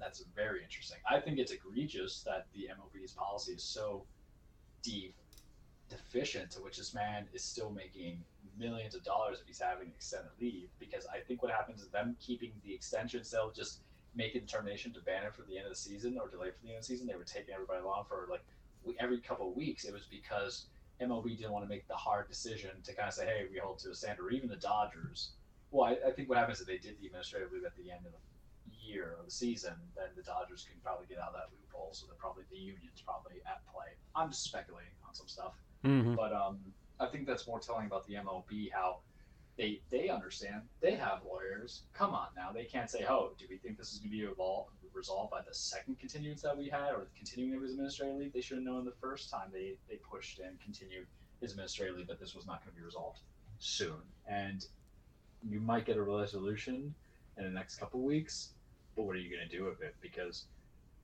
I don't- I'll leave it on this note. Sometimes a restraining order at the end of the day is just a no contact order, right? Mm-hmm. And those images are not in public coming into it. It's not an Aaron Hernandez situation. And I'm not saying that as an opinion. I'm saying that is an administrative. First, I think what Trevor Bauer did is not right whatsoever. But it's just very interesting of how you take a civil suit matter, how you should impose that into MLB because we can all say out of all the sports, MLB is the one that has the most archaic impositions of domestic violence. You're gonna put a 50 game ban on a 162 game season. What? Yeah. What are you talking about? Yeah, I just took like a small vacation. That's more than It's anything. almost a, it's just He's- almost a third of the season. and That's you- it. Whereas in the ML in the NFL, at least inconsistent policies they are, but at least to say eight games is half the season. Yep. Yeah. But I'm very intrigued on that they do there. So that's my Trevor Bauer comment because I've been holding back on that stuff for a month because you know that's my bread and butter. Yeah, yeah, but yeah, nothing has gone down substantially. Well, maybe by the time we come back, there'll be more to actually substantially talk about it. But just wanted to mention that, and then uh, final, we'll see what happens with regards to playoff stuff. So Rays are spanking the Orioles. I mean, basically, American League East goes to whoever beats the Orioles the most. It- it- it's an easy win except for us. I don't get it. I can't explain this. I, I don't know what you guys are doing, but the Orioles. I mean, there's always. I mean, it always seems like one of the, one of the the last place teams gets the number of of one of those top teams that are contending. It, it, it just it just seems to be a weird rule for some reason. So Rays on top of the AL East, White Sox they're probably going to win the division. Houston fighting the A's. A's have the top wildcard spot right now. The Yanks now in that second spot. Boston is technically tied with them, but uh, you know I think the Yanks have a tiebreaker or whatever you want to call it over them. listening second E ESPN. We beat good teams. hmm This feels so good. Indeed. It- I mean, we're, we're going to lose tomorrow, obviously, when we play them. I, I've jinxed it. I've jinxed it. So Blue Jays not far behind either, and neither the Seattle Mariners are still hanging around. So there's it's it's a lot of teams. It feels like last gasp for them though. Yeah, yeah, they've been kind of they they've been kind of middling as well. The Blue Jays, we'll see if they're this is really their time or not. It might be a year earlier than what they're supposed to, but if not, then you know it's like okay, next year will probably be the year for them. Uh, and at least, uh, God, the Braves are in first place and they are doing really well right now. And, Here I uh, was commenting Joe Girardi. I called him a competent manager, and now Yeah. you fell out of that. Come on, Joe. Yeah, Phillies. Their Phillies are yeah. They they kind of been. Uh, they have the easiest strength of schedule, so they're not far behind. But they're gonna have to pick it up if they're gonna take this division. The Mets have fallen apart, and that's funny. So that's that's just funny. It's, it just is. they, are they're, they're terrible. Maybe they'll get Tim Tebow back. You know, maybe they'll bring him in and see if what stuff happens there. Uh, Brewers are gonna take their division. That's that's that's a no brainer. The I can't name anybody on the team besides Yelich, and I literally looked at the yeah. um, depth chart today. I was like, "What is this?" The San Francisco Giants are somehow still winning their division. They are doing it. The Dodgers have the wild card spot. The Padres too, but they got no hit by the worst team in baseball. So there's a thing. The Cincinnati Reds, you know, they're they're they're finding a way. They're only one and a half games back, I'm hoping. Yeah. I'm hoping, man. and, and and not too far away. The St. Louis Cardinals, they're hot right now. They're only four games back, and the Phillies are still hanging around four and a half games. You know, if they don't win their division, so there you go. The Mets are just falling apart, and they're falling out of both of that and the wild card race. So there you Can go. I, can I just say though, like, I was shitting on. I'm gonna I'm use a curse word. I'm sorry for being like I'm not big on San Diego. I think I said that in the beginning of the season, and now the chickens are coming home to roost a little bit because it's a bad free fall. And I understand what you're saying, Charles. It's only August. We're not even middle of August yet, but we are technically now. But sometimes in baseball, when a team gets hot, they get hot. And Yeah. yes, the injuries are bad, but when you've gone so low of you're gonna sign Jake moved, Ta- Arrieta, they moved Tatis to, to right field so he wouldn't get injured Yeah. anymore. it, it, it kind of tells They're you. getting a little. De- yeah, it, that's a kind of a slight desperation. I mean, I'm sure he wasn't that great of a defensive shortstop, anyways. But Probably not. And a lot of guys have Yeah. arms. I mean, at the end of the day, what, Yeah. what's the whole purpose with doing outfield? No But- one with a catch and no one with a throw. But you know, shortstops, yeah, you need guys that can play the position at least competently. You know, so it, it- it- I think it just they were like, ah, just stick him in right field. and We'll, we'll see what happens there. Um, then uh, tank race. This is my favorite part right here. Uh, Marlins are they're, they're nowhere near the worst team in the league, so they're they're not pro- they're probably not going to be in this conversation.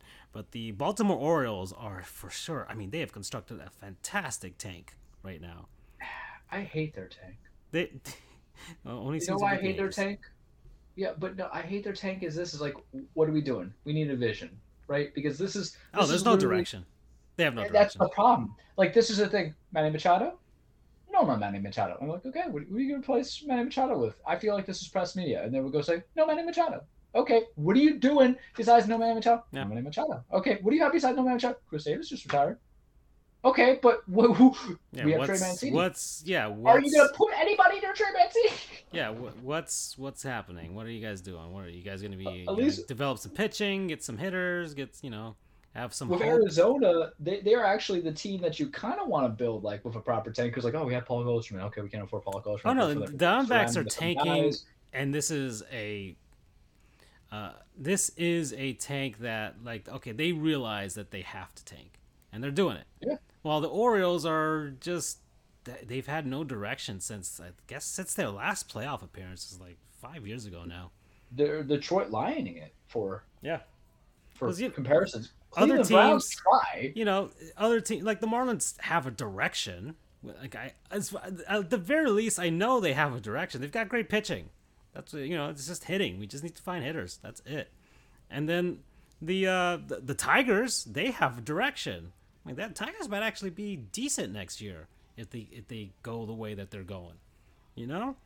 There, there's some there's some hope there.